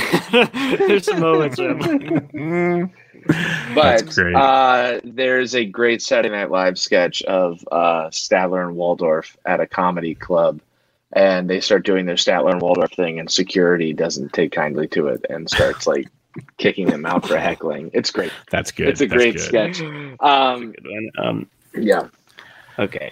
Uh, you know, let's ask. Uh, we haven't asked this one in a while. and We have not talked about that much. We talked about music a lot for a while with a few guests, and we have hardly talked about music at Mm, all. yeah, it that's feels like over the past four or five episodes. So, uh, if you could see a live performance from any musician ever of any kind, who would it be? It doesn't have to be like a past person either. It could be someone who is very much still doing shows now. I'm trying to think because like Metallica is my number one favorite band, period, and I've seen them eight or nine times now. Like I love Metallica.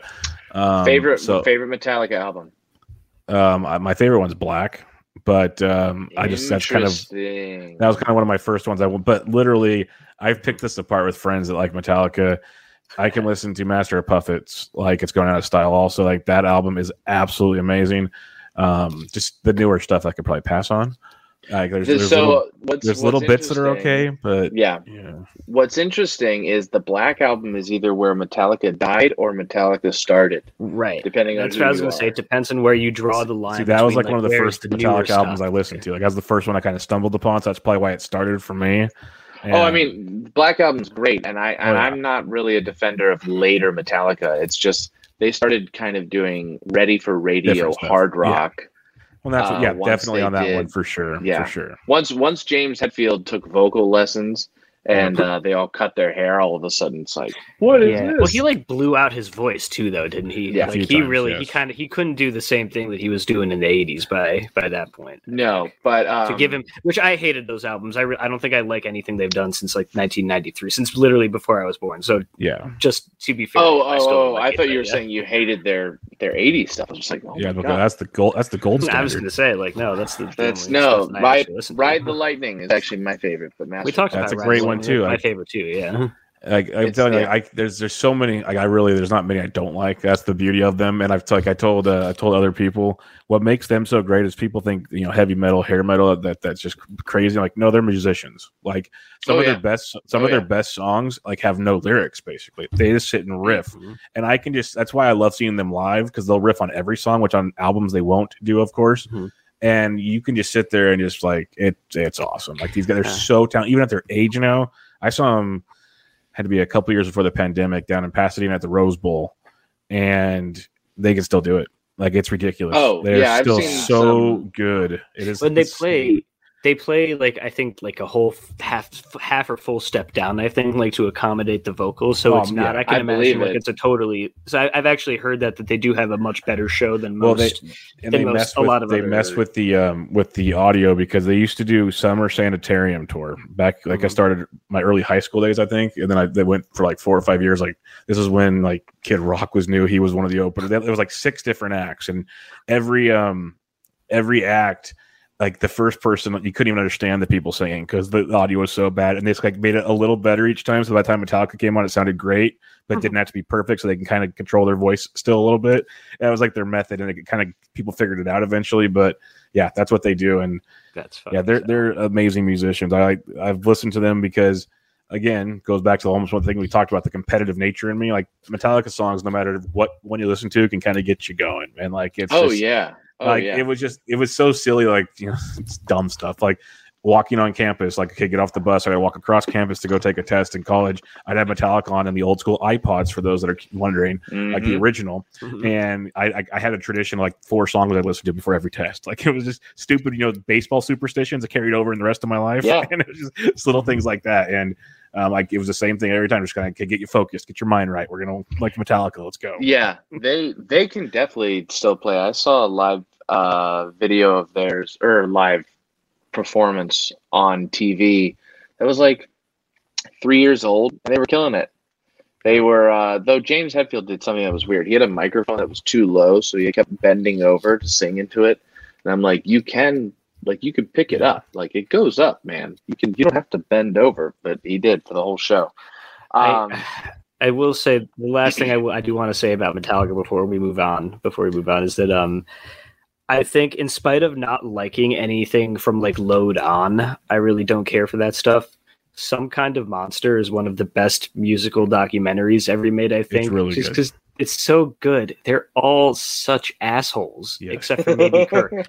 Well, they're like But, brothers. like- they're like literal brothers. no, they're like because they- feuding siblings, and they're all they so, so are. hateable, and it's amazing. but they all I love each other it. because you I can see it. the love when like things get It's serious. They're, they're there for each other. It, eh, but they are like siblings. Like, no, this is mine. No, this is mine. It's like, screw you. This is mine. No, we're gonna go fight and fall down the stairs together. Screw you, type thing.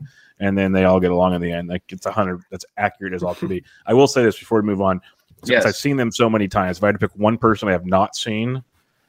And this is like I, I range in what I like. Sometimes I like this to that.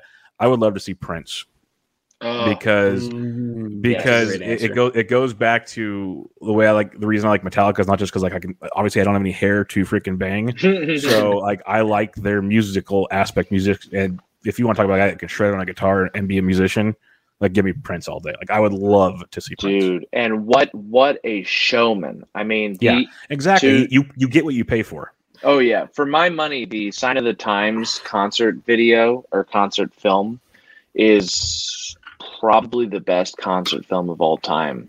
I mean, it's just a ridiculous show. The I mean, that whole album is great, but then the show that he Yeah. puts on, oh my god, it's insane. I was so I was good. I was introduced to Prince via the Chicago Bears because he did the uh that it was that the year they played in the Super Bowl in 2006 when they they lost to the Colts that was when Prince had his um his incredible iconic Oh, performance the in best- in the rain the at halftime ever yeah and that was my I- that was my as far as I'm Prince. concerned, that's that's an best, incredible answer the best yeah. halftime show ever. That was Agreed. just with the the rain in it. Wait, There's the a Red Hot Chili Peppers playing unplugged instruments like didn't do it for you, bro. Oh, No, uh, no, I, I, there's a great video online of if you look up Prince's halftime show, it's from like some documentary they did about it, and they have some interviews with some of the crew who are just like, that stage was super slippery because of the because of the rain. I Just the believe it, material that the stage was was made out of and the rain together made the stage dangerously slippery. And Prince's dancers were in like six inch stilettos. Yeah, and and he, they were sitting there like, we don't know if this equipment's going to work properly because of the rain. And Prince was just like, screw it, let's do it. And man, what a and he's singing Purple Rain in the rain. Oh, what a yeah. best show ever. Um, okay, so before we move on to uh, the last little section, the full count, um, there are two two questions I want to ask. First one I want to ask: What is an important lesson that you have learned about writing? You write a lot, as we have established. Um, what's something that you've and you've been doing it for a long time? What's an important lesson you have learned about writing? don't be scared. Um, I'll, say it that because I know I was not a good writer originally. I know I'm probably still not a good writer compared to other people's standards. But don't be scared to put it out there. You're only gonna you're only gonna learn by doing it and getting better. Grammarly is your best friend. Um, Oh my God, Grammar- for the longest- Grammarly is know the that best existed for the thing. longest time. It saves me. At least makes my stuff look somewhat coherent. So that's good. But um, I would say don't be scared because that was one of my biggest things. Like, should I really put this out for people to see? Like, what are they going to think about it? And put it out. You'll be surprised. And the more you do that, the more confidence you get, the better writer you'll become. So don't be scared. Yep, everybody sucks at first. Yes, some people stuck for a long time. Like I So- go look at some of my stuff. Not good. Get it out of the way. Yep. Get it out of the way. If possible. Go ahead. If if possible, get the failure out of the way as fast as you can so you can start having fun. Hundred percent. It's uh yeah, that's great advice. I love that. Um all right, last one before we go to the full count. Zach, unless you had something. No, no, I was about to move on Okay. with exactly what you were about to say. Perfect. Thank you, Malachi. So, Brian, tell me about a time in which you laughed really, really hard. This is maybe the hardest you've ever laughed. One of the hardest times you've ever, or wait, one of the times in which you laughed the hardest. That's a tough sentence. Uh, this is, you know, tears are rolling down your face. you can't breathe. Somebody farted or fell down, or you thought of, you know, you thought of something funny at a funeral and you're not supposed to be laughing. What what is happening? Who are you with? All of it. I want to hear. And it does Um, not have to be a good story, dude. Don't don't think it has to Yeah. be some kind of good story. Um, again, this goes back to my sarcastic nature, and I have friends that appreciate that, and we have a, that's why we're friends because we do it to each other. And the most recent one, I was dying. A good friend of mine who I met uh, when he was working in Sacramento, but he's from Wisconsin, lives in Florida. He's, like, he travels a lot, so Mm. I hadn't seen him in a couple of years. And we flew out this past summer, and like a couple months ago, actually. And he spent the weekend uh, with me and some friends. We golfed, and uh, we were having some drinks during the day. Went back to um, and, and to one of the guys' houses, and uh, we're barbecuing, having a good time. And he was reliving the stories. We were reliving stories from when I was in college, and he lived at our fraternity house. And uh, he's he, he's like ten years older than us, but he had to live there because his lease was up on his apartment, and um, and he didn't want to renew it because he was moving out of the state in two months. So he lived at our, our fraternity house, and that was funny to begin with. But we started reliving stories, and we were laughing so hard the neighbors had to start like telling us to keep it down because their kids were sleeping next door. I, I'm literally, I'm literally, my my jaw was hurting, my stomach. It was some of the funniest things. People are walking by, going, "What is wrong with you guys?" And I, I, I couldn't remember what all of it was. We'd literally be laughing and say one word and start laughing harder. And it was just one of those like friend things where you know you have a friend where you can tell stories and do stuff. And it was so funny because we looked, we laughed like the next morning we were golfing again, and, we're like, "You remember what we talked about last night?" Not really, but it was apparently really funny. is all I know. so yeah, it was it was it was good. Good friends. Those are the best kinds of like laughs too, where like it's you, you don't even have to tell the story or anything. You just like the Yep. there's like this connection where you both just already know it. We would say like one or two words from like a, an event Yeah. that took place and started laughing harder, and it's just like, "Yep, that was good." That's awesome. That's awesome. I love that. And sometimes there's videos in the internet that make you do that. You know, when like I'm so glad I, I- was I'll old enough that like, like- a lot of things weren't de- developed yet. Smartphones are still very new. Like I, I mentioned, the, the first iPod was there. Um, Tinder wasn't involved. Like I didn't even know what Twitter or Instagram was. I, I'm really glad I got out of college when I did because things could have got real murky real quick. Like Facebook was there, and there's still pictures on Facebook. I probably should take down at some point in time, but everything else is good. That's great. Um, all right, we're going to move to the final section of the podcast, the full count, in which we are going to ask you for a recommendation in each of five categories three and two, full count.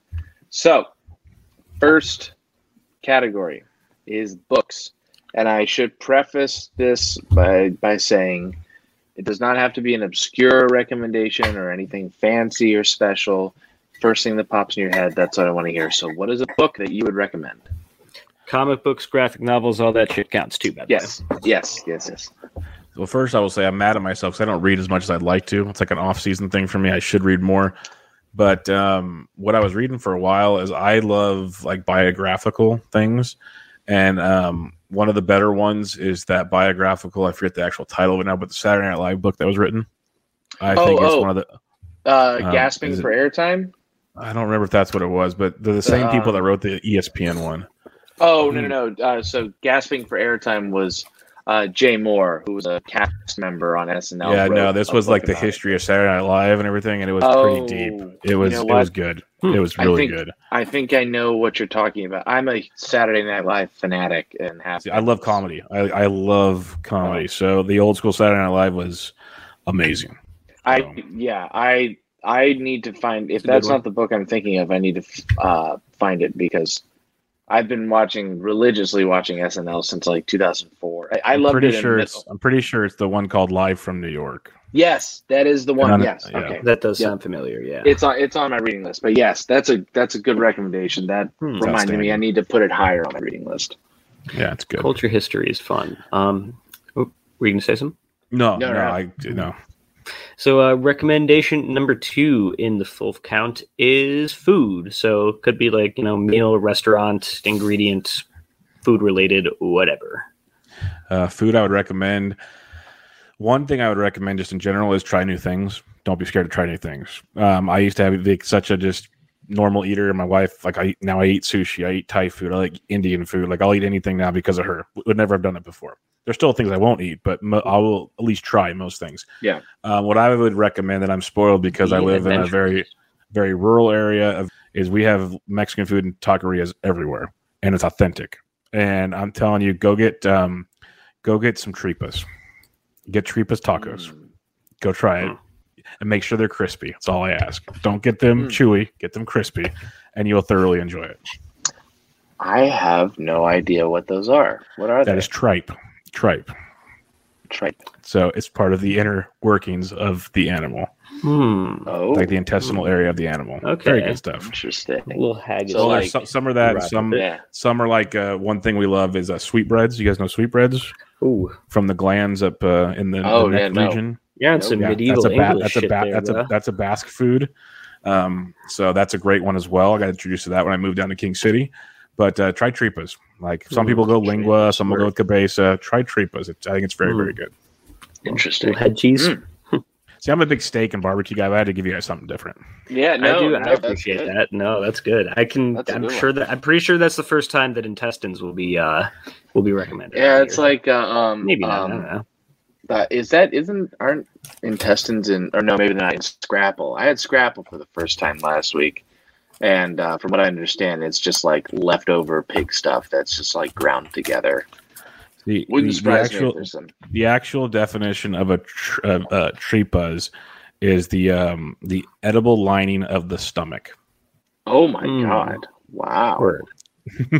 that is interesting. I kind I usually don't tell people that until they eat it first. they Nah, I mean, Yeah. hey, you know, it makes you think. We take a lot of shit for granted these days when it comes to food. Imagine like needing to figure out food. So, but you really learned how to do shit with every. And they make it very well. That you really had to learn how to Oh, make that shit edible because you know what, you wouldn't eat shit else if that wasn't it. So, like No, we, we take that for granted, but it's like, beauty ah, of you know, man. let's be thankful that we are not reliant on you know pig stomach lining for our uh, for our sustenance. It's like they say about the native the Native Americans, like when they killed the buffalo, they used everything about the buffalo because they had Yep. to. So Yep. stuff like that.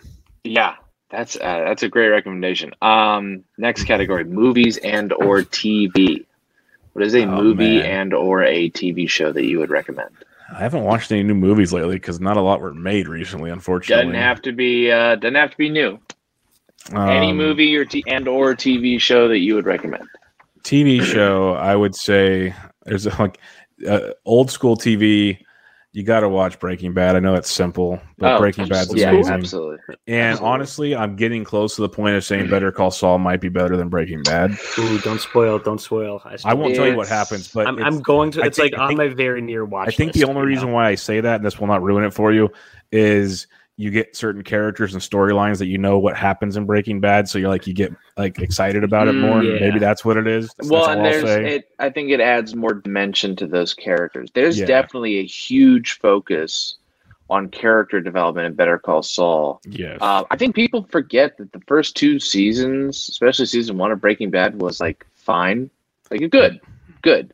But like I, I think because the last two seasons of Breaking Bad were just so phenomenal that we forget that like the first couple seasons. Well, it's, were it's so good. funny because like my mom had knee surgery a couple years ago, a few years back, and she wanted to know what to watch. So I gave her like all the this old school DVDs or Blu-rays of Breaking Bad. I'm like, go watch these.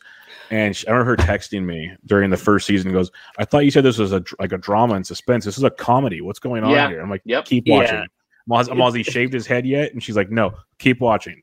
Yep. And you know, I think Okay. everyone loves to play that though when you talk about it, and it's one of my favorite shows of all time about how it's like, oh, it's a slow build. And you know, I'm not sure that that was really an intentional thing because it really also kicks up. It's a slow build.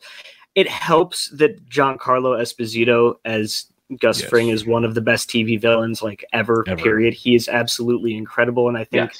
I don't know. I think there may be some of the little. I- They got. I'm not going to say they got lucky because they obviously knew what they were doing. But uh, you know, when you bring a character like that into the fray, then I think that it's it was Well, hard to not be, they- be a classic at that point. They almost they almost sort of build it uh, build it a little bit as a comedy at first because like Yeah. I remember it was Bryan Cranston, you know, right Like, well it was what Brian does. Malcolm in the Cranston and I I remember Bryan Cranston hosted SNL uh, for the first time and they were in like season two of Breaking Bad and I had never heard of the show but like in the monologue he talks about how like you know I spent a lot of time in my underwear on this show like they were kind of playing up the comedy a little bit Right, that was like shtick. I remember. Yeah, yeah, and then like took a total uh, Uh, it's like pivot. Jesse Pinkman becomes an awesome character, and it's like, let's go. yeah. So yeah, I think it's I think a lot of us forget what those first couple seasons were like. But uh, but Better Which- Call Saul, yeah. however, has been very consistent and very good. Yes. So I could I could get I got to get it. I will get around to it soon. You need to for sure. Um, did you have a Um, movie? So yeah, A movie. and, and if you don't, that's fine. no, it's like there's so many good ones. Like it's like, do I want to go comedy or do I want to go um Whatever you want. like because like I feel bad because a lot like I said a lot of the comedies probably couldn't make anymore, so that kind of stinks. But let's just go with a, an old school. I think Goodfellas is one of the best cinematic movies ever made. Like so, Goodfellas big is Goodfellas can't fantastic. go wrong. Can't Yeah. Goodfellas is fantastic. That one shot walking into the into the, bar, the oh, club, yeah, like through the good. kitchen into the club and everything. Oh, just Yeah. ridiculous. Yeah. No, there's Yep. just yeah. Um, I, I yeah, I just got nothing to say about that because it is like a Oh. it's, it's it's so yeah, good. it's, It is it's a brilliant film. It's, it's one like- I, I really need to It's- rewatch because it's been forever. But I I took watched it a a I lot took a growing I, up. It used I to took a film study class in college, and that was one of the movies we watched. and I had to like break it down, and it made me appreciate film so much more after that because like it Oh. just all the different things you don't you take yeah. for granted, the things you take for granted that now you can see when you watch it. And that's why I think it's like a, a cinematic masterpiece. Like it does And- everything. yeah, Even when my- even when Pesci gets spoiler alert gets killed, the camera angle from the top corner, like just the whole thing. Like it's it's awesome. and I think the fact also like I was I was born in 1995 and the way that cultural references and lines from it are like I Yeah. used and people that I knew used consistently like even before like I watched it from a fairly young age but like it's more so than most movies that were made before before I was born I'll tell I'll tell you that much yeah, It is. to to your point Yeah. about uh, studying the film and appreciating it more, there I cannot recommend strongly enough. There are so many good video essays on YouTube about different film techniques Hmm. uh, that you never notice. Uh, uh, channels like uh, Lessons from the Screenplay is very writing focused. Um, Every Frame a Painting is now kind of defunct. Uh, Jack's movie reviews, same deal, kind of defunct now, but so many great videos about like let's study. Here's 15 minutes on how Orson Welles utilizes uh, framing in Citizen Kane, Uh, or here's 13 super minutes on the like 13 minutes on Mhm. how Nicolas Winding Refn utilizes the quadrant system in Drive, like just Yeah. ridiculous That's a stuff. great movie too. It's a good Yeah. one, yeah. That's Yeah. so. We, I guess, we kind of talked a little bit about music recommendations, like all of 14 minutes ago. Um, but are the music recommendation for the full count is less of an all-encompassing? Like you have one person to see. Who are you seeing? This is more of just like, what are you recommending for me right now? So, give us a music recommendation. Yeah, I'm horrible at this because I just I, I don't listen to anything new. Really, unless I'm on Metallica is totally fine if you Also, like- yeah, you can stick with that. I would say honestly. Metallica. If you just want to chill, like just throw on some classic rock, like get some like Yeah. Creedence and some of those you guys going. Those, Dude. just put that in the background. I'm all aboard that. Like I, that's, I grew up Alright, on yep. dad rock, and it's, Yeah. there's nothing better. my dad had classic rock in his car all the time. So that's all we ever listened to. That's all I listened to. I get depressed when all of a sudden Metallica came on to classic rock. I'm like, oh, Wait, That's starting to happen with like early like Green Day and Nirvana and like Yeah, it's coming, it's coming. dude, it's- that's- Oh yeah, Pearl Yeah. jams on classic rock stations now. It's crazy. Yeah. Um, are you a Megadeth fan? I like them. I'm not like a diehard Megadeth fan, but I do like them. Interesting. Yeah, they uh, they're just like the closest. I mean, because Dave Mustaine was in Metallica briefly. Uh, they're like the closest thing to Metallica I can think of at the same time, uh, same time period. But all right, final recommendation in full count. Miscellaneous. Anything from your life, a practice, a location, uh, an activity, a, a thing that you own that you've purchased, uh, literally anything from your life that you would recommend to others. And as I said, the first thing that popped in your head, no matter how dumb you might think it is or uninteresting, that is the thing I want to hear. All right. Um, when I was in college, I like to enjoy college a lot, and Yeah. it's got me in trouble with the authorities. Well, not not the like cops, but I had to go see advisors because I was ah. subject to academic problems from time to time. And I realized real quickly that my life was kind of just in chaos, and I wasn't organized. So the most important thing I did from then on, which helped me a ton, I continue to this day, and I use it on my phone all the time, is make a schedule. Keep yourself organized Oh, like um, I treated school like a job. Like I'd wake up at seven, I go to campus at eight, I would study, I go to my classes, come back and study, go home at five, work's done, I could have fun. Like you make it a schedule. Like when I for trying to do content for this with my real job, I do a schedule. I wake up at this time, or I do this and that. Uh, schedule time to, for your family. Like I use my phone. I put like every meeting, every possible thing I have in my phone. Keep it organized. Make a schedule and um, like you don't have to make military like regimented schedule but just something to keep you like on a routine to keep you focused to get your stuff done and still allow life to be fun that's what i would recommend that is very smart. They're wrong.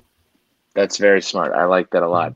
Um, well, thank you, Brian, Bubba, KC Bubba, uh, for joining us here on Shaggin' Flies. uh, it's been a lot of fun to talk to you. Um, I, it's, it was it was always it's always been a fun time. Yeah, it's always been a fun time. The times that I've been on bench with Bubba, which everyone should go listen to. We'll make an exception for our plug for that. appreciate it Uh, no. Two hours and no one's here. yeah, no, one's here. no, one's here. Uh, we're starting a to have- schedule they stopped like, listening yeah, they're on the family